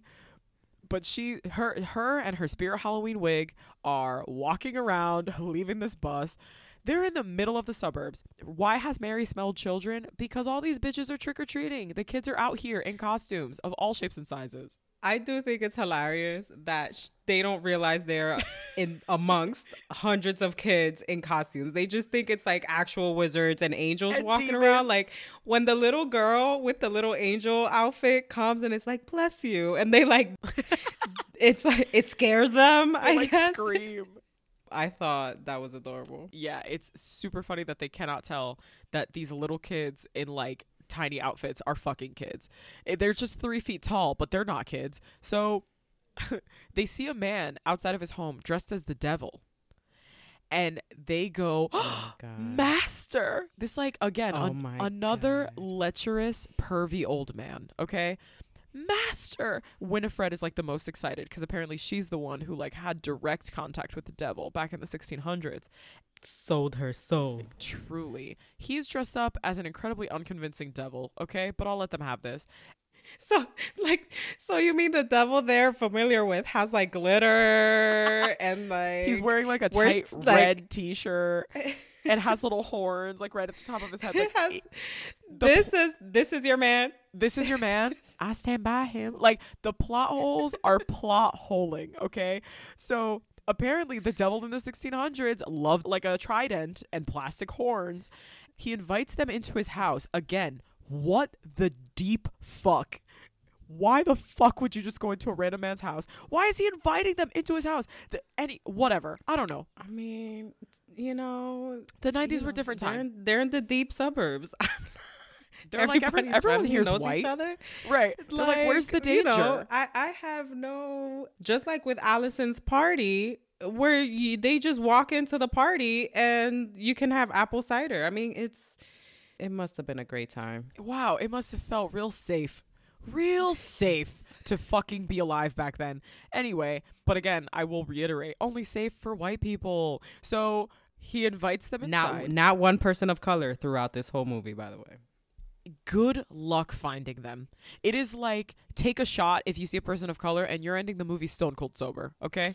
There's like one kid like blurred out in the background. Just the one in the high school. So the Wish off brand devil invites them inside. They happily follow. And now we cut to simultaneously. The kids are on the street running. They're they're like dirty because they've been in the sewer. They're kind of desperate. They try to get help from who they think is a police officer. They tell him the entire story, which sounds fantastical even to the viewer, and you ostensibly just watched it happen. They're like, he lit the candle, he's a virgin. The officer needs to confirm like three times that Max Dennison is a virgin. Why is it so? Why is he so pressed So that this kid, like, he literally stops him and is like, "Is it true? Are you a virgin? Really?" And it's like, like I don't understand the emphasis on this Mm-hmm. part in the movie. Like, I don't understand how it helps the movie to emphasize that this grown adult is questioning him on his sex life. Maybe it's supposed to be like funny for like, you know, when you have these like family movies, you have Here's like the joke for lines the for the parents. parents. Here's a joke for the parents. Like I don't I don't get that here. It's just cringy. Yeah, it, it's cringe. And he's like, Yeah, I'm a virgin. God, shut up. First of all, after the third degree about his virginity, the cop is like, Anyway, get the fuck out of here. Like, y- y'all are being crazy and you're lying. The kids run away. They're super frustrated and disappointed. Turns out this bitch wasn't even a fucking cop. He was a guy in a very convincing costume waiting for his partner so that they could go to the crazy, awesome adult party in town. We cut back over to where the witches are, inside, quote unquote, the devil's house, the most average suburban home on earth. His wife is sitting on the couch in fucking curlers, indoor smoking, a famous hmm? inside cigarette, watching the news. The 90s were a time. What a time. It wasn't just the 90s. Pre mm, Pre 2000s? pre 2000s were a time. This was just a thing. Wow, what a fun. I grew up in a smoking household, Well, we and both it was did. just a thing everyone did. Did we both? Were you there? I was gonna say you say I grew up like we grew up separately. So yeah, we did grow up in a smoking household, and wow, inside cigarettes, I really forgot about those. I'm not gonna lie to you. So Have you ever been a child craving a cigarette oh, without n- having ever smoked a cigarette? Hmm. I'm so glad I came at like the tail end of that time. Like that was all leaving by the time I was like seven or eight. It was all going away. But we used to sit in restaurants and cafes where people just blew smoke in your teeny tiny little kid face. Like they're daring you. You want clean air? Fuck yourself. like Wow, yeah, being a 90s kid was crazy, as we will find more evidence of in this fucking movie. So, the wife is sitting in front of the TV, smoking, hairs and curlers. She's pissed that her husband has invited these three weird fucking women dressed as the Sanderson sisters into their home. She looks over at them and goes, Aren't you broads a little young to be trick or treating? And the three witches, the sisters, they think that the quote unquote the devil's wife is Medusa because she has her hair in like the hair rods, like the rod curlers. I mean, she is looking pretty rough. She looks brutal. It's all those inside cigarettes. She's actually only 30. What are the rods doing? Are they curling her? Like I don't. I think they curl. I think the rods curl. Yeah, they don't look very good. Mary discovers the TV. Sarah asks the devil to dance. The wife is like, get the fuck away from my weird ass husband who invited you in. Scram out of my house. The Sanderson sisters go back outside, and I think Winifred gets really impatient and pulls off a little boy's mask and realizes that they are all children. They're just all dressed up. I'm not doing like very intense or very good research on this, but I am almost positive that's one of the reasons that people do dress up for Halloween. It is to ward off like evil spirits. Like you're supposed to keep evil spirits from like catching up to you or finding you. Like you're supposed to be confusing them. This reminds me of a story my mom used to tell us when we were growing up. It's not Halloween based, just old timey lore where death is out on the streets looking for this one man that he has been tasked with killing and like taking to the afterlife. The devil didn't have an iPhone. He couldn't Google this guy, so he doesn't know what he looks like. And so he's asking people in the neighborhood, hey, I have to pick up this one guy. Do you guys know where he is? One of the guy's friends finds him and goes, hey, dude, death is looking for you. Like, I think you're going to die. You know, get the hell out of town. Because for whatever reason, in this alternate universe, death is not omnipotent. He's not going to be able to find you. So the guy's like, shit, I got to change the way that I look. I got to do something. And so he decides to shave his head because he's got like a bunch of hair. Tries to like disguise himself so that death doesn't find him. Death spends all day looking for this guy that he's supposed to kill, rather supposed to take to the afterlife. And he's like, damn, I'm not going to find this guy. Well, I can't go back empty handed. All right, I guess I'm just going to take this bald guy. The bald guy being the original guy and the point of that silly little piece of lore was that sometimes things are fated. You can't cheat death. And you can't cheat death and you can't cheat fate. That always reminds me of like the Halloween stuff of like I'm avoiding the evil spirits by disguising myself and it's like I don't know maybe they'll be like, like nah they gonna find you right it's like maybe I should grab this little angel that told me to to be blessed or whatever so they figure out that the kids are dressed up all Hallows Eve has become a night of frolic where children wear costumes and run amok and they're but and they're trying to strategize, make up a game plan. How the fuck are they gonna eat some children? You know what I mean? Okay. We cut over to the trio that we are following, Max, Allison, Danny, as they arrive to the central assembly hall in town, where all of the adults have been invited to a raging Halloween party that's held by like the mayor or held by like the city council or some shit like that. This party looks fucking phenomenal. Better than any high school dance, better than the prom. There's like a skeleton on stage. The money that these people have spent on costumes, they've spent hundreds of dollars. Even in 1993 money. Even in today money. Like these mm. people are spending bills on these costumes because they look so damn good there's a live band on stage. I'm like, girl, this party is swinging. The lead singer of the live band is wearing like a very solid skeleton costume. He is crooning, he is singing the hits. The parents are all dancing. He's singing witchcraft. He's singing witchcraft. Dracula, who calls himself Dadcula, pulls up behind oh Max, grabs Allison's hand and starts to kiss it and asks, who is this charming young blood donor in a very bad oh Transylvania oh accent. His dad comes off a little less creepy because you can tell that his dad, the whole point is that it's just supposed to be kind of like dad humor. Like a dad joke, but let me grab this teenager's hand and start to kiss it with my mouth. Nope. Get the fuck out of my face again. and I will say, Something that did frustrate me upon rewatch is that Max's dad is kind of hot. I'm at that age. no. I'm at that age and I'm sorry. at the age where the dad could get it too. Oh shit. I'm like, oh, Max is a little baby. His dad, though, if that marriage ends, if anybody's ever watched like Modern Family, he has very like Phil Dunphy energy from Modern Family. That's how I would describe Max's dad. Danny finds their mom, who is dressed as Madonna with a triangle bra. She's like, Mom. She's like, Mom, Mother, what the fuck? What are you doing? And the mom is like, I'm Madonna. Like, she's like a little self conscious about her outfit. The mom is also hot. I mean, in the way that, like, you know, generic young parents from the 90s would be hot. so the mom is wearing this, like, red cone striped bra, right? She's she's Madonna. She she's like a little self-conscious about her outfit which is very funny because danny is eight years old and clearly does not fucking understand how her mom is dressed. The sanderson sisters have been tracking the kids right? First of all they've still got the book and they've got the smell. Mary is on the scent of these three fucking kids. So they show up to the party looking for the kids. Mind you, again, this place is jam packed, baby. And the implication is everyone's fucking parents are at this party because, again, it's the 90s. Who needs a caretaker at home? Not me. Kids trick or treating, parents getting drunk. This is the time. The kids are fucking wreaking havoc on this fucking town. The Wish brand bullies are out here stealing candy, bullying Throwing kids, toilet paper. throwing toilet paper, eating everyone's full size chocolate bars. I'm like, first of all, y'all had full size chocolate bars. Let's discuss because uh that's that's also not cheap, baby. What are we doing? Where are we? Fucking Salem? Is this what you do? Anyway, the kids spot the Sanderson sisters at this party and start to immediately freak out, like start to panic.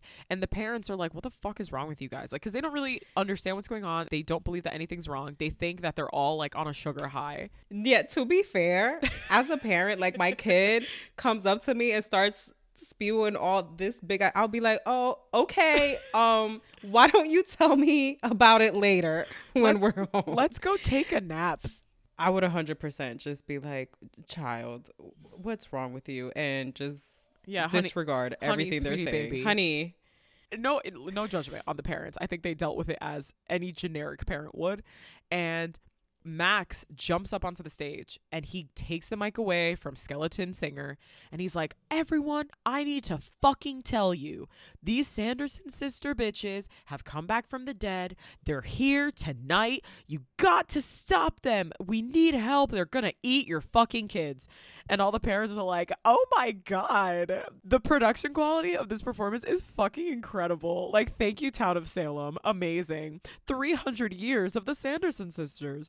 And nobody's paying attention. Everyone starts laughing. They're like, "Oh my god, their costumes are so good." And Max is like getting really frustrated. Skeleton lead singer is like, "Nice. This is super interesting. Thanks a lot, kid." Shoves him off stage like, "Get the fuck away from me." because it's Bette fucking Midler. How could you not have her sing in a movie? She's a legend. So she kind of like intuits, oh, these people want merriment, music, dancing. She starts singing a song like the dramatic, theatrical little bitch she is. And she starts performing I Put a Spell on You. Fabulous. This is an incredible version of this song. I love it. It's so good. And as she is singing the song, like literally through the lyrics of the song she's singing, puts a spell on the entire party to keep them dancing forever. This part I thought was like really sinister. I was watching it with Ryan, and I, I know this is a Disney movie. I know they've already done and said a bunch of inappropriate shit that feels like it wouldn't land in a Disney movie today. But she's like, dance, dance till you die. And it's like very dark. It like feels so like, ooh. And everyone's loving Awesome. it. Yeah. And like all the parents are just like, nice, fuck yeah, can't wait to dance forever. And like, and she's just like, she's condemning the entire town to death. And you're kind of thinking like, is this to get the kids or is this to get like revenge on this town that like sent her and her sisters to their death? Like, like how many layers does this Um, have? Because it's just so sinister. I mean, I just think they're evil. I just think they're evil and doing shit to be evil. And obviously to help them in their end game. Hold on though. So their performance, this is a bop. And and They're killing it. They're the backup singing. it. And then they end it with like a mashup melody of It's a Beautiful Life. Oh, oh. I love I love this rendition of It's fucking honestly, it's like really great. They really crush it, and of course, it's one of my favorite like movie tropes, especially like in a musical or even when a movie's not primarily a musical, but they have a scene where someone decides to sing a song, is when they just approach any musician and go. Come on, let's play along. Like they know the key, they know the tempo. Like no one, there are never any growing pains. You know what I mean? The backing track, they've been practicing that at home for months. Like, get the fuck out of my face. They're They've been like, oh waiting oh my for this Finally, day." someone is playing this very specific version of "I Put a Spell on You." Amazing! What a coincidence. They finish up their song. They have cursed everyone, all the adults, right, to dance forever. And we see that the zombie has entered the party. Zombie, zombie former lover. His name is Billy Butcherson. So zombie Billy that Winifred has summoned from the dead has entered this party looking for the kids. They start fucking freaking out, but his costume looks quote unquote costume looks amazing. He's the most well preserved 300 year old corpse I've ever seen in my life. And the parents are like, oh my God, your costume is so good. They think it's a mummy costume. The kids panic. They run out of the party. They're like catching their breath in the alley. They're freaking out. They feel super hopeless. And Allison, the only smart teenage girl ever, maybe, but definitely in this entire movie, gets the idea to lure the witches to the high school because as they're outside catching their breath, she notices that they're next to like a discarded oven. And she looks at the oven and gets a little bright light bulb idea right on top of her pretty little head. They lure the witches to the high school. Also, why does this high school have an incinerator? The, the high school has a kiln for firing ceramics. a kiln for, for all they're doing ceramics at the high school. Oh, they, They have, have really this high school, my That's dude. Whenever I see movies of 90s high schools, or even like if I watch a John Hughes movie, like an 80s Midwestern high school, because the majority of his movies are based like in, in and outside of Chicago, any and they're always white kids. Anytime I see these, I'm like, where the fuck is this high school? Where the fuck is that place? That's not where I went. My high school barely had a gym. No, I'm fu- I'm messing with y'all. It had a gym. It wasn't a nice one. They invested in their gym. I'm always shocked to see like where were the resources? Can we discuss the policy choices that led to us not having ceramics in high school anymore? Anyway, so so I'm sure there's lots of there's lots of interest in, uh, in northern New Jersey for you ceramics. You never fucking know, dude. They used to have shop class. They used to have mandatory home. we did ec used to have a shop class. where we it wasn't an elective. We had home ec in middle I school. didn't fucking have home ec in middle Yes. school, and that was only five years apart. We had an economics class in middle school. Bitch, school. You're now you want to make me mad? Uh, You mean I had to learn all this shit at home? It's fucked up. No, I had to teach it to you. That's fair. I, Paola was my home ec teacher. Um, yeah. So anyway, rather than talk about the dissolution of uh, adequate funding for public school education, we're gonna go ahead and talk about how awesome this fucking high school was, and also none of the doors were locked. I feel like they used to lock up the high school at night with like chains. I'm joking. I'm also being dramatic again. But they absolutely used to lock all the doors to our high school after the school day was over. yeah, I don't know how the hell they broke into the school. They just opened the fucking door. They okay. just fucking opened the door. Literally, what? Like, is the janitor taking a nap? Where? Like, anyway, the witches see Thackery Binks the cat and they follow him because they know that the cat knows where the spell book is. That is ultimately what they're trying to get. They would love to fuck with these kids as a matter of revenge, but they, above all, need to get the spell book so that they can create their potions, right? For eating Yes. some delicious little kids. He's luring them. It's on purpose, right? So they follow him into the kiln area, the ceramics oven, where they are ultimately trapped. The kids lock the door from the outside, fire up the fucking kiln, which doesn't set off any alarms, is very easy to do, and you don't need a special key or anything to do it. Burn the witches up. You know, witches who are magic and came back from the dead after 300 years, I'm positive fire will kill them. Because I'm a fucking idiot. It worked in the Salem witch trials. I'm so upset. I love how they're like the spellbook's protected by magic and it can't be burned, and they go, but you know And who I bet can be the witches. I bet those witches, magic come from this spell book? I bet those witches could burn. No, you dumb idiots. They burn. We see the green smoke, and the movie's over. And the movie's done. And you know what? What a nice 45 minute long movie. Just kidding. The kids get too hype, celebrate, go home. They celebrate by going to sleep. Which I mean, you know what? That's how I celebrate. They celebrate, they go home because at this point it's like quite late at night. I think it's like two in the morning or three in the morning or something. They arrive home, their parents are still out. And for some reason, they don't think that's fucking weird.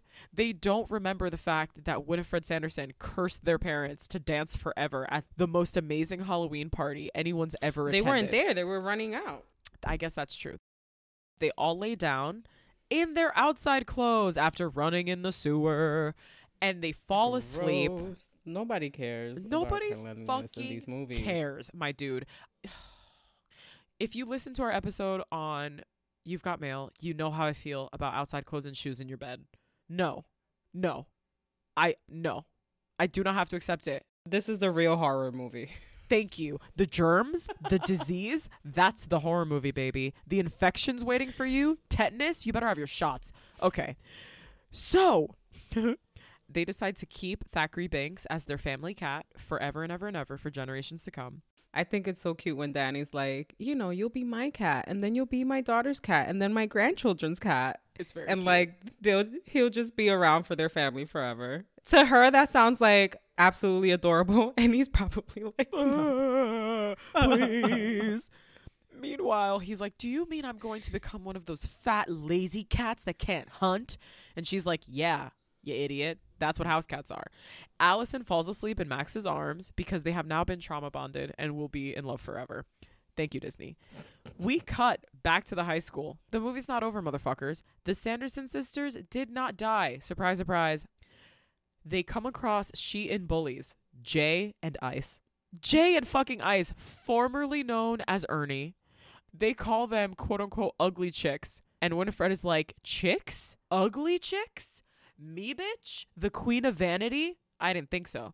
And they take them and trap them in cages at the Sanderson house, which is where they learn not to be bullies anymore. And whatever inside turbulence and trauma they have that has driven them to become mean, they hopefully let go of it as they piss their pants in fear.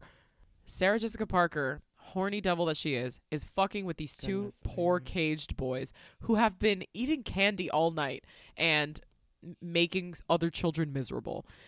Winifred summons the book. She is starting to panic, okay? It's like 3 or 4 in the morning. They only have until sunrise to eat some children, delicious delicious children before they're dust dead forever, okay? So she summons the book to make itself known to her so that she can find it and she can get her fucking potions, recipes, spell casting, whatever. Brew the potion, brew the potion, and eat some delicious kids. Back at the Dennison house, right? Max, Allison, Danny. They kind of wake up. They're a little rumpled. They're like, oh my God, we fell asleep in each other's arms. That's like so cute. And Allison wants to go open the book.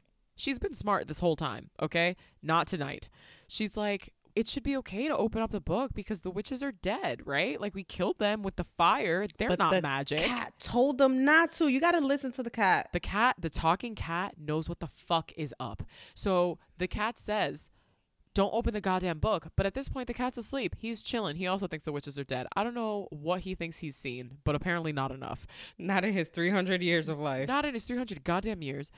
I mean, it was noble. They opened the book to try to help Binks because they felt like maybe they can find something or some counterspell or whatever that can help him out. It was dumb but noble. Wasn't just morbid curiosity. Wasn't just Max trying to impress Allison or anything like that. They were actually nice about it. They open up the book, and apparently, unbeknownst to both Max and Allison, something that doesn't seem like it's visible to them, the book is casting this like beam of bright yellow light.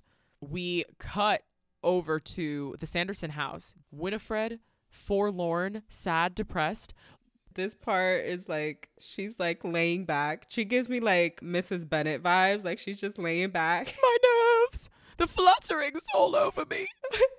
Goodbye, worlds. Goodbye. Goodbye.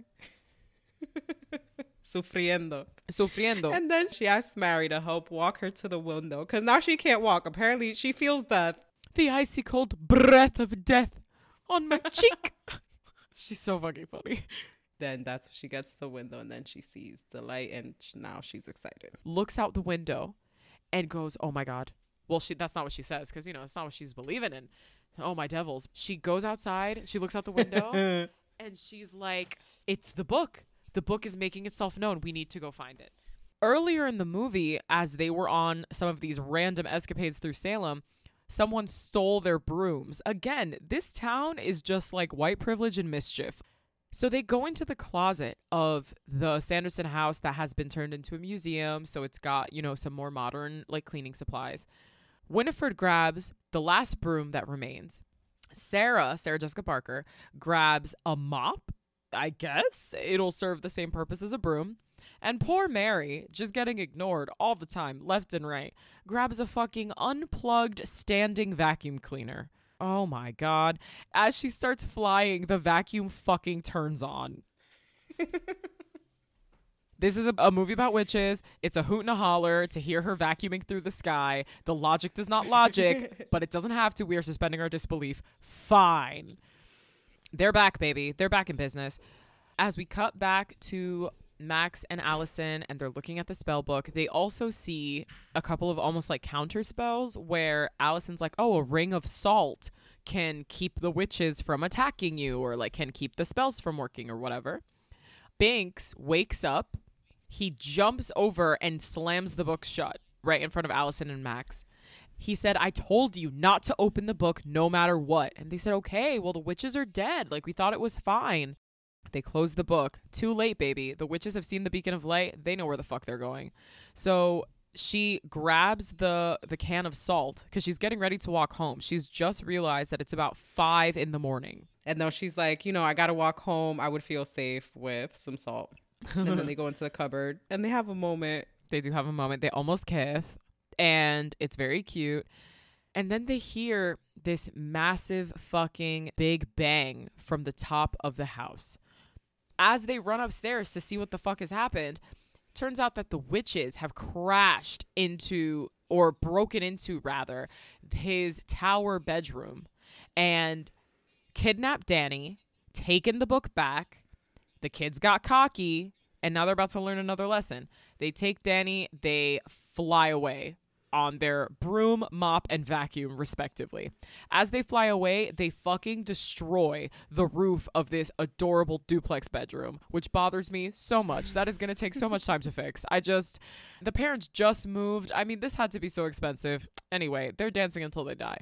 So, Paola has called out here Winifred cutting through the screen with her nails is creepy like as a kid, you're watching like the screen of this window just split in half, like just, just slice on her nail, by just slicing through with a nail. And I feel like you just picture that, like that, and the mummy with the mouths like sewed together. Uh, are like just visuals as a kid that don't leave you. Oh, those are nightmare fuel. They fuck with you. Nightmare fuel, exactly. All right, so the witches have blown out the gorgeous attic tower bedroom at Max's house. Binks is with Max and Allison. Sister Sarah sings the song Come Little Children that we heard at the top of the movie when Thackery Binks's sister was kidnapped by the Sanderson sisters. And she's flying through the sky singing this song, flying on her mop, right? and you see it as it's like pulling all the kids out of their homes. All the parents are still at the party, by the way. Every single parent in town has gone to this party. Every single parent, not one parent stayed home that night. And they said, Oh, you're seven? You can go fuck yourself, kid. I'm going to go to this party. So she sings the song Come Little Children. And this is another kind of plot holy bit. Again, we are suspending our disbelief. The song does not work on Max and Allison. You assume they're too old for the witches to want to consume their souls. But it works on kids that look exactly their age. it it works on other large children that look just like them that you assume to be teenagers. Who's gonna save the town if Max and Allison are hypnotized? Uh, anyway, you're supposed to get the sense that it's like younger children. They prefer younger children stealing their life force, whatever. These kids are walking like zombies through the street, filling up the roads. It is creepy as hell. Also, I absolutely know that they did this for effect. None of these kids have changed out of their costumes. None of them. Did you go to bed in your fucking Halloween costume? I know I did. Who's gonna change them out of their costume? Their parents aren't home, and nobody's telling them nothing. They fell asleep. If they fell asleep, it was on their own. They're staying up. They're having all the candy. There's no adults. These kids are essentially on cocaine. Guide them. It's makeup and Halloween costumes left and fucking right. We cut over to the Sanderson house. Danny is kidnapped. She's tied to the chair. Now that they have the spell book, they're able to concoct this potion. The potion for the soul sucking youth making activities.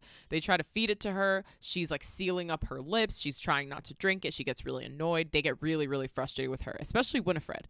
Winifred is obviously evil, full stop, period. But one of Winifred's biggest character flaws that I think leads to the conclusion of the movie is that she's got tons and tons of pride. Like, they could have made a bunch of decisions where the witches would win essentially and like the children of the town would lose but she doesn't because she is so hell bent on getting revenge from Danny, Max, and Allison.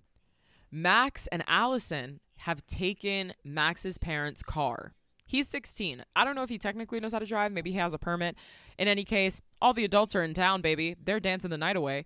No one's to catch him. He's having trouble driving through the fucking streets because of all the kids blocking up the roads. He finally makes it to the Sanderson home where Allison has concocted a plan of using the headlights of his parents' car to try and trick them into believing that the sun is rising because they don't understand what daylight savings time is and quite frankly neither do i. So so max and allison and binks show up to the house.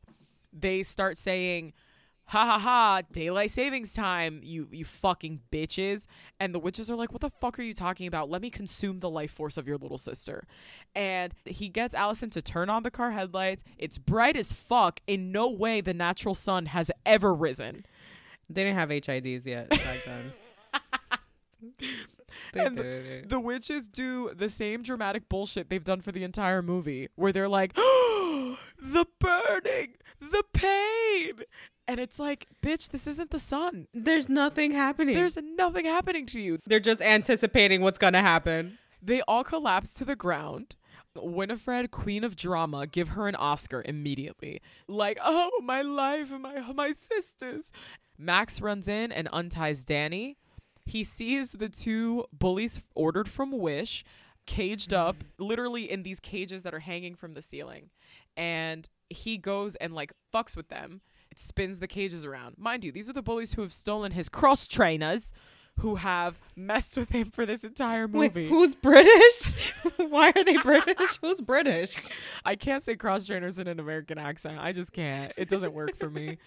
They're like, please, like, save us, please. And he's like, nah, you guys suck ass. He leaves them in the cages, which is pretty uncool, and frees his sister. They run.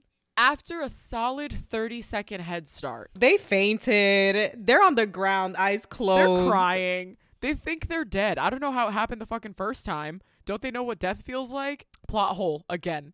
The witches realize that they're still alive and they have just enough potion left in the cauldron for one child.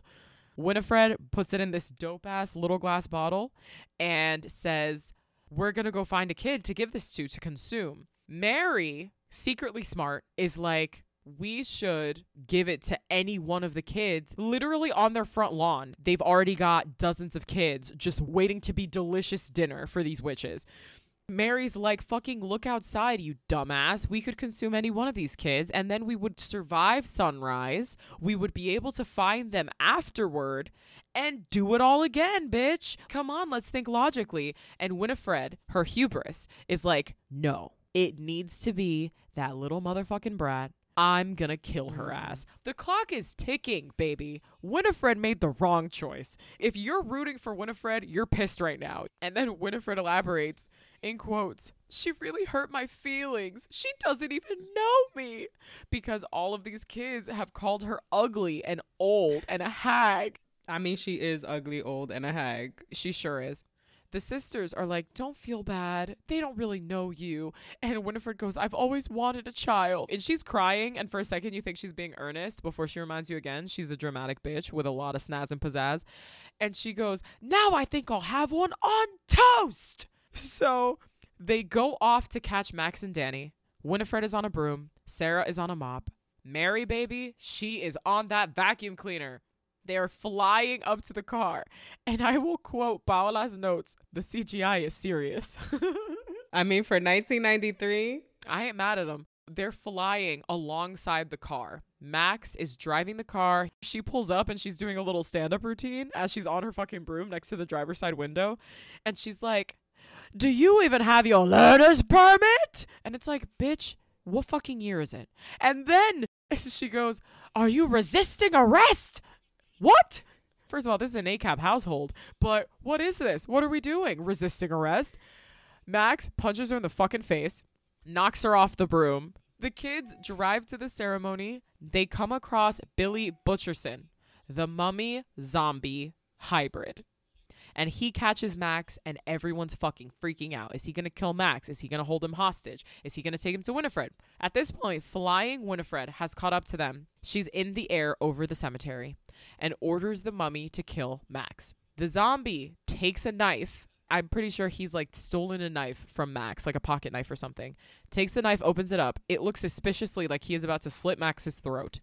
The zombie cuts open the stitches across his mouth. Younger me, this scene is gross. Correct. Where he's literally slicing the stitches open. It gives me the fucking heebie jeebies. A fun fact I read that the actor who played the part of Billy Butcherson actually held a plastic pouch of live moths inside of his mouth mm-hmm. So that when he quote unquote cut his mouth open, real moths would fly out. So that was a practical effect, not a digital effect, which is That is fucking dedication. bananas. A bunch of moths and dust fly out of this poor man's mouth, and he coughs a little bit and says, Wench, trollop, buck toothed, mop riding. Firefly from hell. Max turns and he's like, God damn, my dude. Hello. Where was this resistance before? You know, he's been waiting for centuries to say that.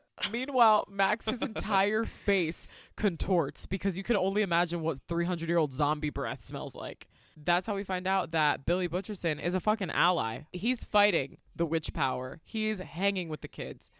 Max runs over to where Allison and Danny have been hiding. He lets them know, hey man, he's gonna help us. Billy has the good idea of putting Danny in his grave, surrounded by a ring of salt for protection from the witches. Allison and Max are trying to gear up. They're getting ready to fight the witches with a bat? Question mark? And I mean a baseball bat. I don't mean like a vampire bat. I mean a witch bat. A witch bat. I'm so A sorry. bitch. Beat that witch with a bat. I beat beat that that witch with a bat. No, a baseball bat. Oh my god. Otra vez, Winifred kicks Billy Butcherson's head off because remember, she is flying either on a mop or on a broom. He has to go find his fucking head. Danny, trying to help him find his head, leaves the protection of the salt grave. Poor Danny. She's like such a sweetheart. She wants to help the already dead mummy find his head. So she comes out of her safety of the grave. Winifred takes this opportunity to snatch her up. Binks jumps up to stop her. The potion's falling. None of it spills. The cork is fully out of the bottle. Not a drop falls down. Like Max catches the potion and chooses to drink the potion himself so that the witches have no choice but to take him instead of Danny. And then Winifred says, What a fool to give up thy life for thy sister. And I would give my life for my sister. I would give my life for my sister. I'd beat a witch with a bat. Beat that bitch with a bit. I'd beat that witch with a bat. So Winifred drops Danny and then takes him, but he's He's a big kid. And so he's fighting back, kicking, he's fighting, he's punching. Sarah is like a boy, all starry eyed and fucking gross. Mary tries to go get help and they grab her vacuum cord. and so everything's gone to shit. At this point, the sun starts to come up, like legitimately. They're still holding Mary and they let go. So essentially, like how you would let go a rubber band, they let go of the cord and sends her flying. Winifred falls off of her broom. She falls down to the ground. Of the cemetery. She's on hollow ground, but nothing's happening yet. She gets up and grabs Max to start like sucking the life out of him. Mm-hmm. But now she starts turning into stone. Well, I guess this is the thing that happens when you step on hollow ground. you turn to stone. The sun fully comes up and the sisters explode. They spontaneously combust. No gore. They explode into like ash. It's light and ash, and they're gone. The whole time they could have just waited it out till dawn. Yes, bitch. After everything they did throughout the whole movie, they could have just kept them from eating children Correct. and just waited it out. Yeah, what a cool thing. So once they explode, all of their spells break. So, does everything go back to normal? Does the house repair itself? Listen, you know they're 20 grand deep with that house, okay? That room, it's beyond repair. It needs a new roof. That tower, oh man. it's not that the damage is repaired, it's that all the active spells that they've put on people break. So the kids Yes. who were zombie walking to the Sanderson home are now confused as fuck. Why am I here? Why am I not in my bed? The parents at the fucking city hall dance or whatever, their spell is broken. We don't see them until a little later on, but they will not be dancing until they die. When all of the spells break, Billy, the zombie mummy, goes back into his grave, yawns, and falls into sleep. He's been dead for 300 years and he's still ready to sleep. And I respect it. This it. is me. This is me when I wake up on a Monday. Like, I could wake up from a coma and they'd be like, Nadhya, you've been out for 10 years. We never thought you'd make it. And I'd be like, I think I'm going to go back to sleep though. I'm so tired. Like, it's been really cool, but I'm going to go back to sleep. The last spell that we are afraid of seeing broken is Binks. Danny looks over to Binks and his little limp cat body is Yeah. laying on the Is ground. unalive. R.I.P. Binks. You know what though? The tombstone he died at, I guess, was Emily Binks's grave. Which is like like, super sad. Then they hear somebody called Danny's name, and when they look, it's human Binks, but human Binks's ghost. it's human Binks's ghost that can touch stuff. Ah, plot holes again. Which is it? The spirit of human Binks, who is now standing in the cemetery, looking at Danny. Danny's crying. This child actress is phenomenal. She's so sad that Binks is leaving, even though now his his spirit can like travel to wherever he has to go. He's not cursed anymore. And he says that he's finally free. He's wearing the clothes that he died in. You know what he reminds me of? What? You know the part in Casper where he comes back. They gift him the couple minutes to be like human form, and he goes and dances with um Christina Ricci. with his friend. Binks, Thackery Binks, not Cat Binks, thanks Danny and Max for freeing him, which is very, very cute. If there is any moment of this movie that is a tearjerker, it is this one. Then in the distance, we see the spirit ghostiness of his sister Emily. This is the part where I'm like, oh, She starts to call to him, which is very, very cute. She does a little sing songy call of his name. Thackery goes up to Danny and says, I shall always be with you. Will you? Because now you're leaving for the afterlife. Like, where are you going to be? he's gonna watch over her That's so weird. He says, I shall always be with you. and also with you. and also with your spirit. Um, he kisses her on the cheek. Which is sweet. It is this super like sweet. little crush, like little girl crush kind of vibes. Yeah, for sure. It gives me Casper the Friendly Ghost vibes when he has his little minutes as a human. Yeah, I gotta watch that again. Thackery walks away, waves goodbye, leaves with Emily, which is like super cute. They just walk into the fucking forest. Maybe that's where the afterlife is. And Emily says, Not the forest. Ryan just said, that's my afterlife. Emily says, Thackery Binks, what took you so long?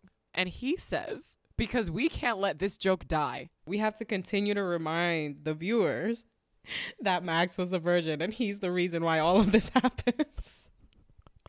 He's like, I had to wait 300 years for a virgin to light a candle.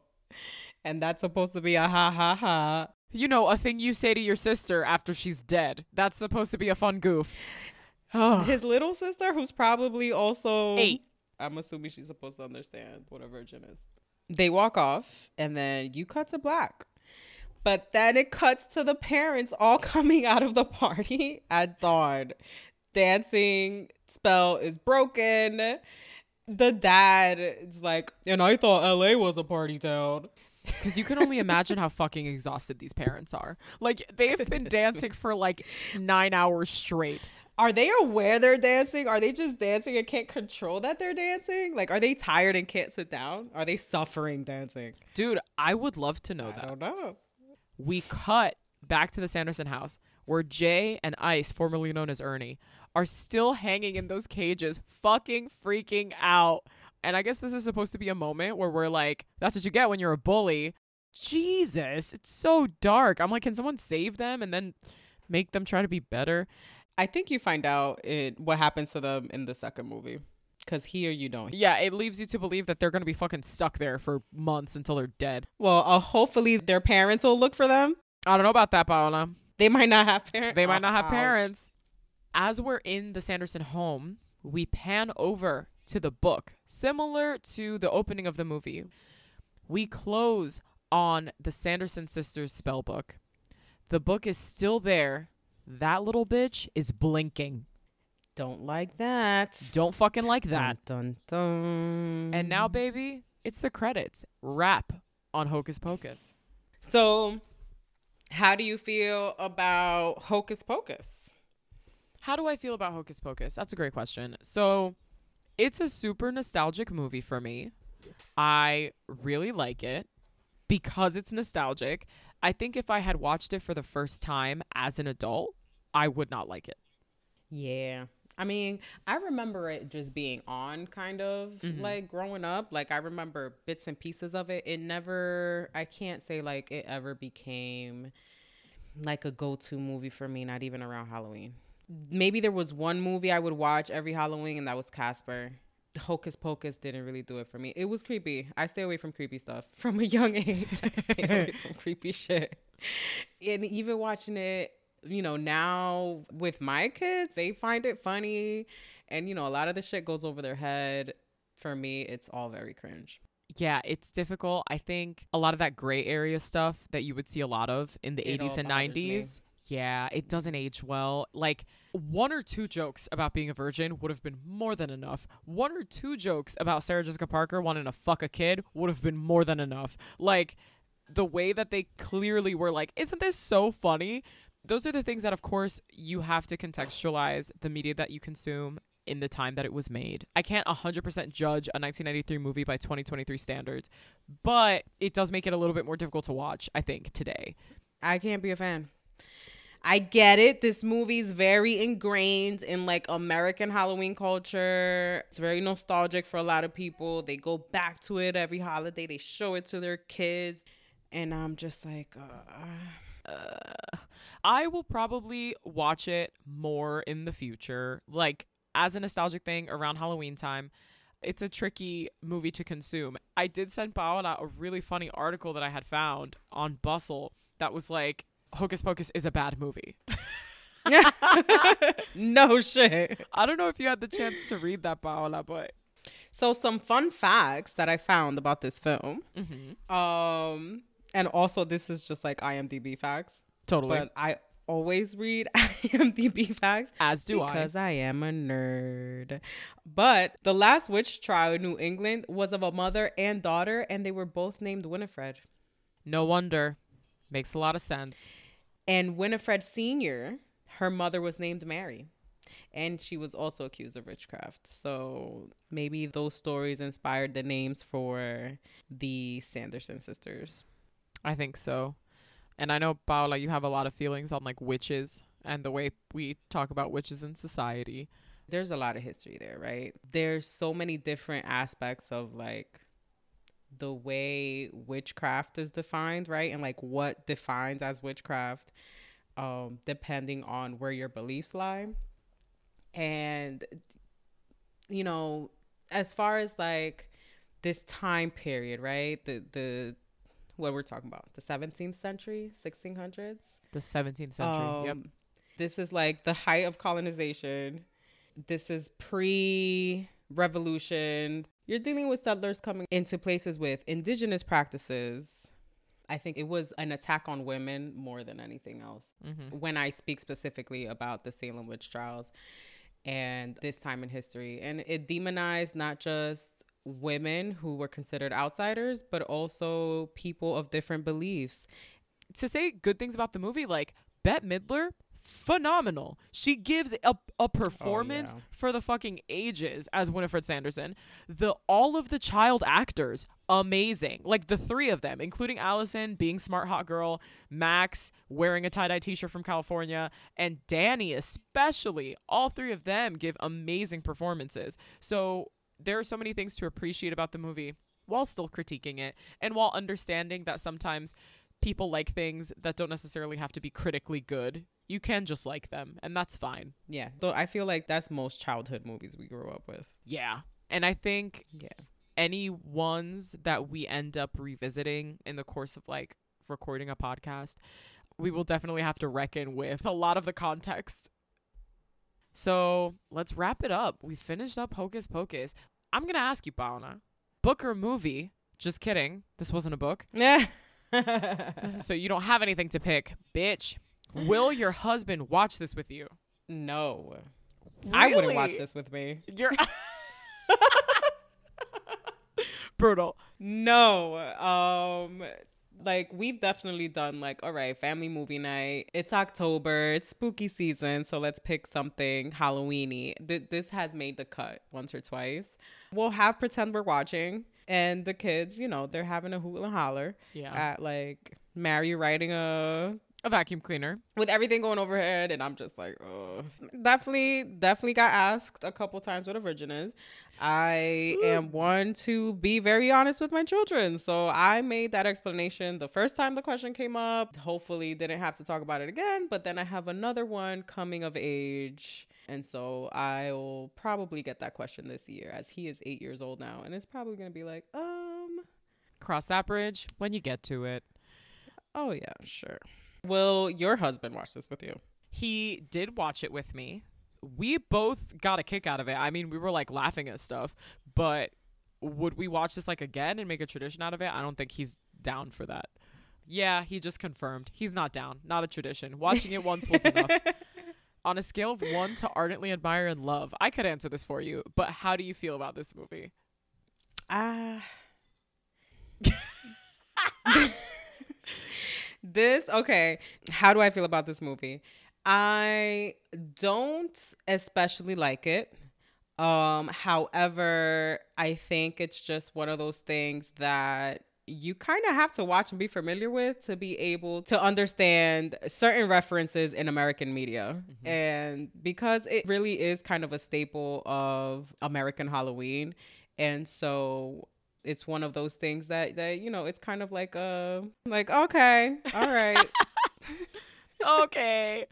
I think on a scale of one to ardently admire and love, pretending that ardently admire and love is a 10, it's probably a six for me, like a six or a seven. If I'm flicking through channels because for some reason I'm in a museum where they have a TV with channels on it and it comes up, yeah, I'm gonna watch it. I know exactly what's coming, baby. She's comforting. Like, I know this plot. We know what's gonna happen. The witches are gonna lose am I gonna like go out of my way to find it and put it on more than one time because it's October? No. I'll probably watch it the one time, remember the things about it that make me feel icky, and then not watch it again until the following year. like, oh, that's right. That's why this made me feel uncomfortable. like, oh, ooh. I think that's the movie, dude. Let us know what Hocus Pocus means to you. So, obviously, as you've heard in this episode, Hocus Pocus can mean a variety of things for different people, depending on what generation you're from, depending on where you're from. Um, let us know down in the Q&A what impact Hocus Pocus has had on you, and let us know what you think. Thank you so much for listening. If you like what you heard and you want to hear more, please leave a review anywhere you get your podcasts. Come and find us on Instagram at SisFlicks Podcast. Shoot us an email at SisFlicksPodcast at gmail and let us know what you think, if you have suggestions or a movie request for us to cover in the future.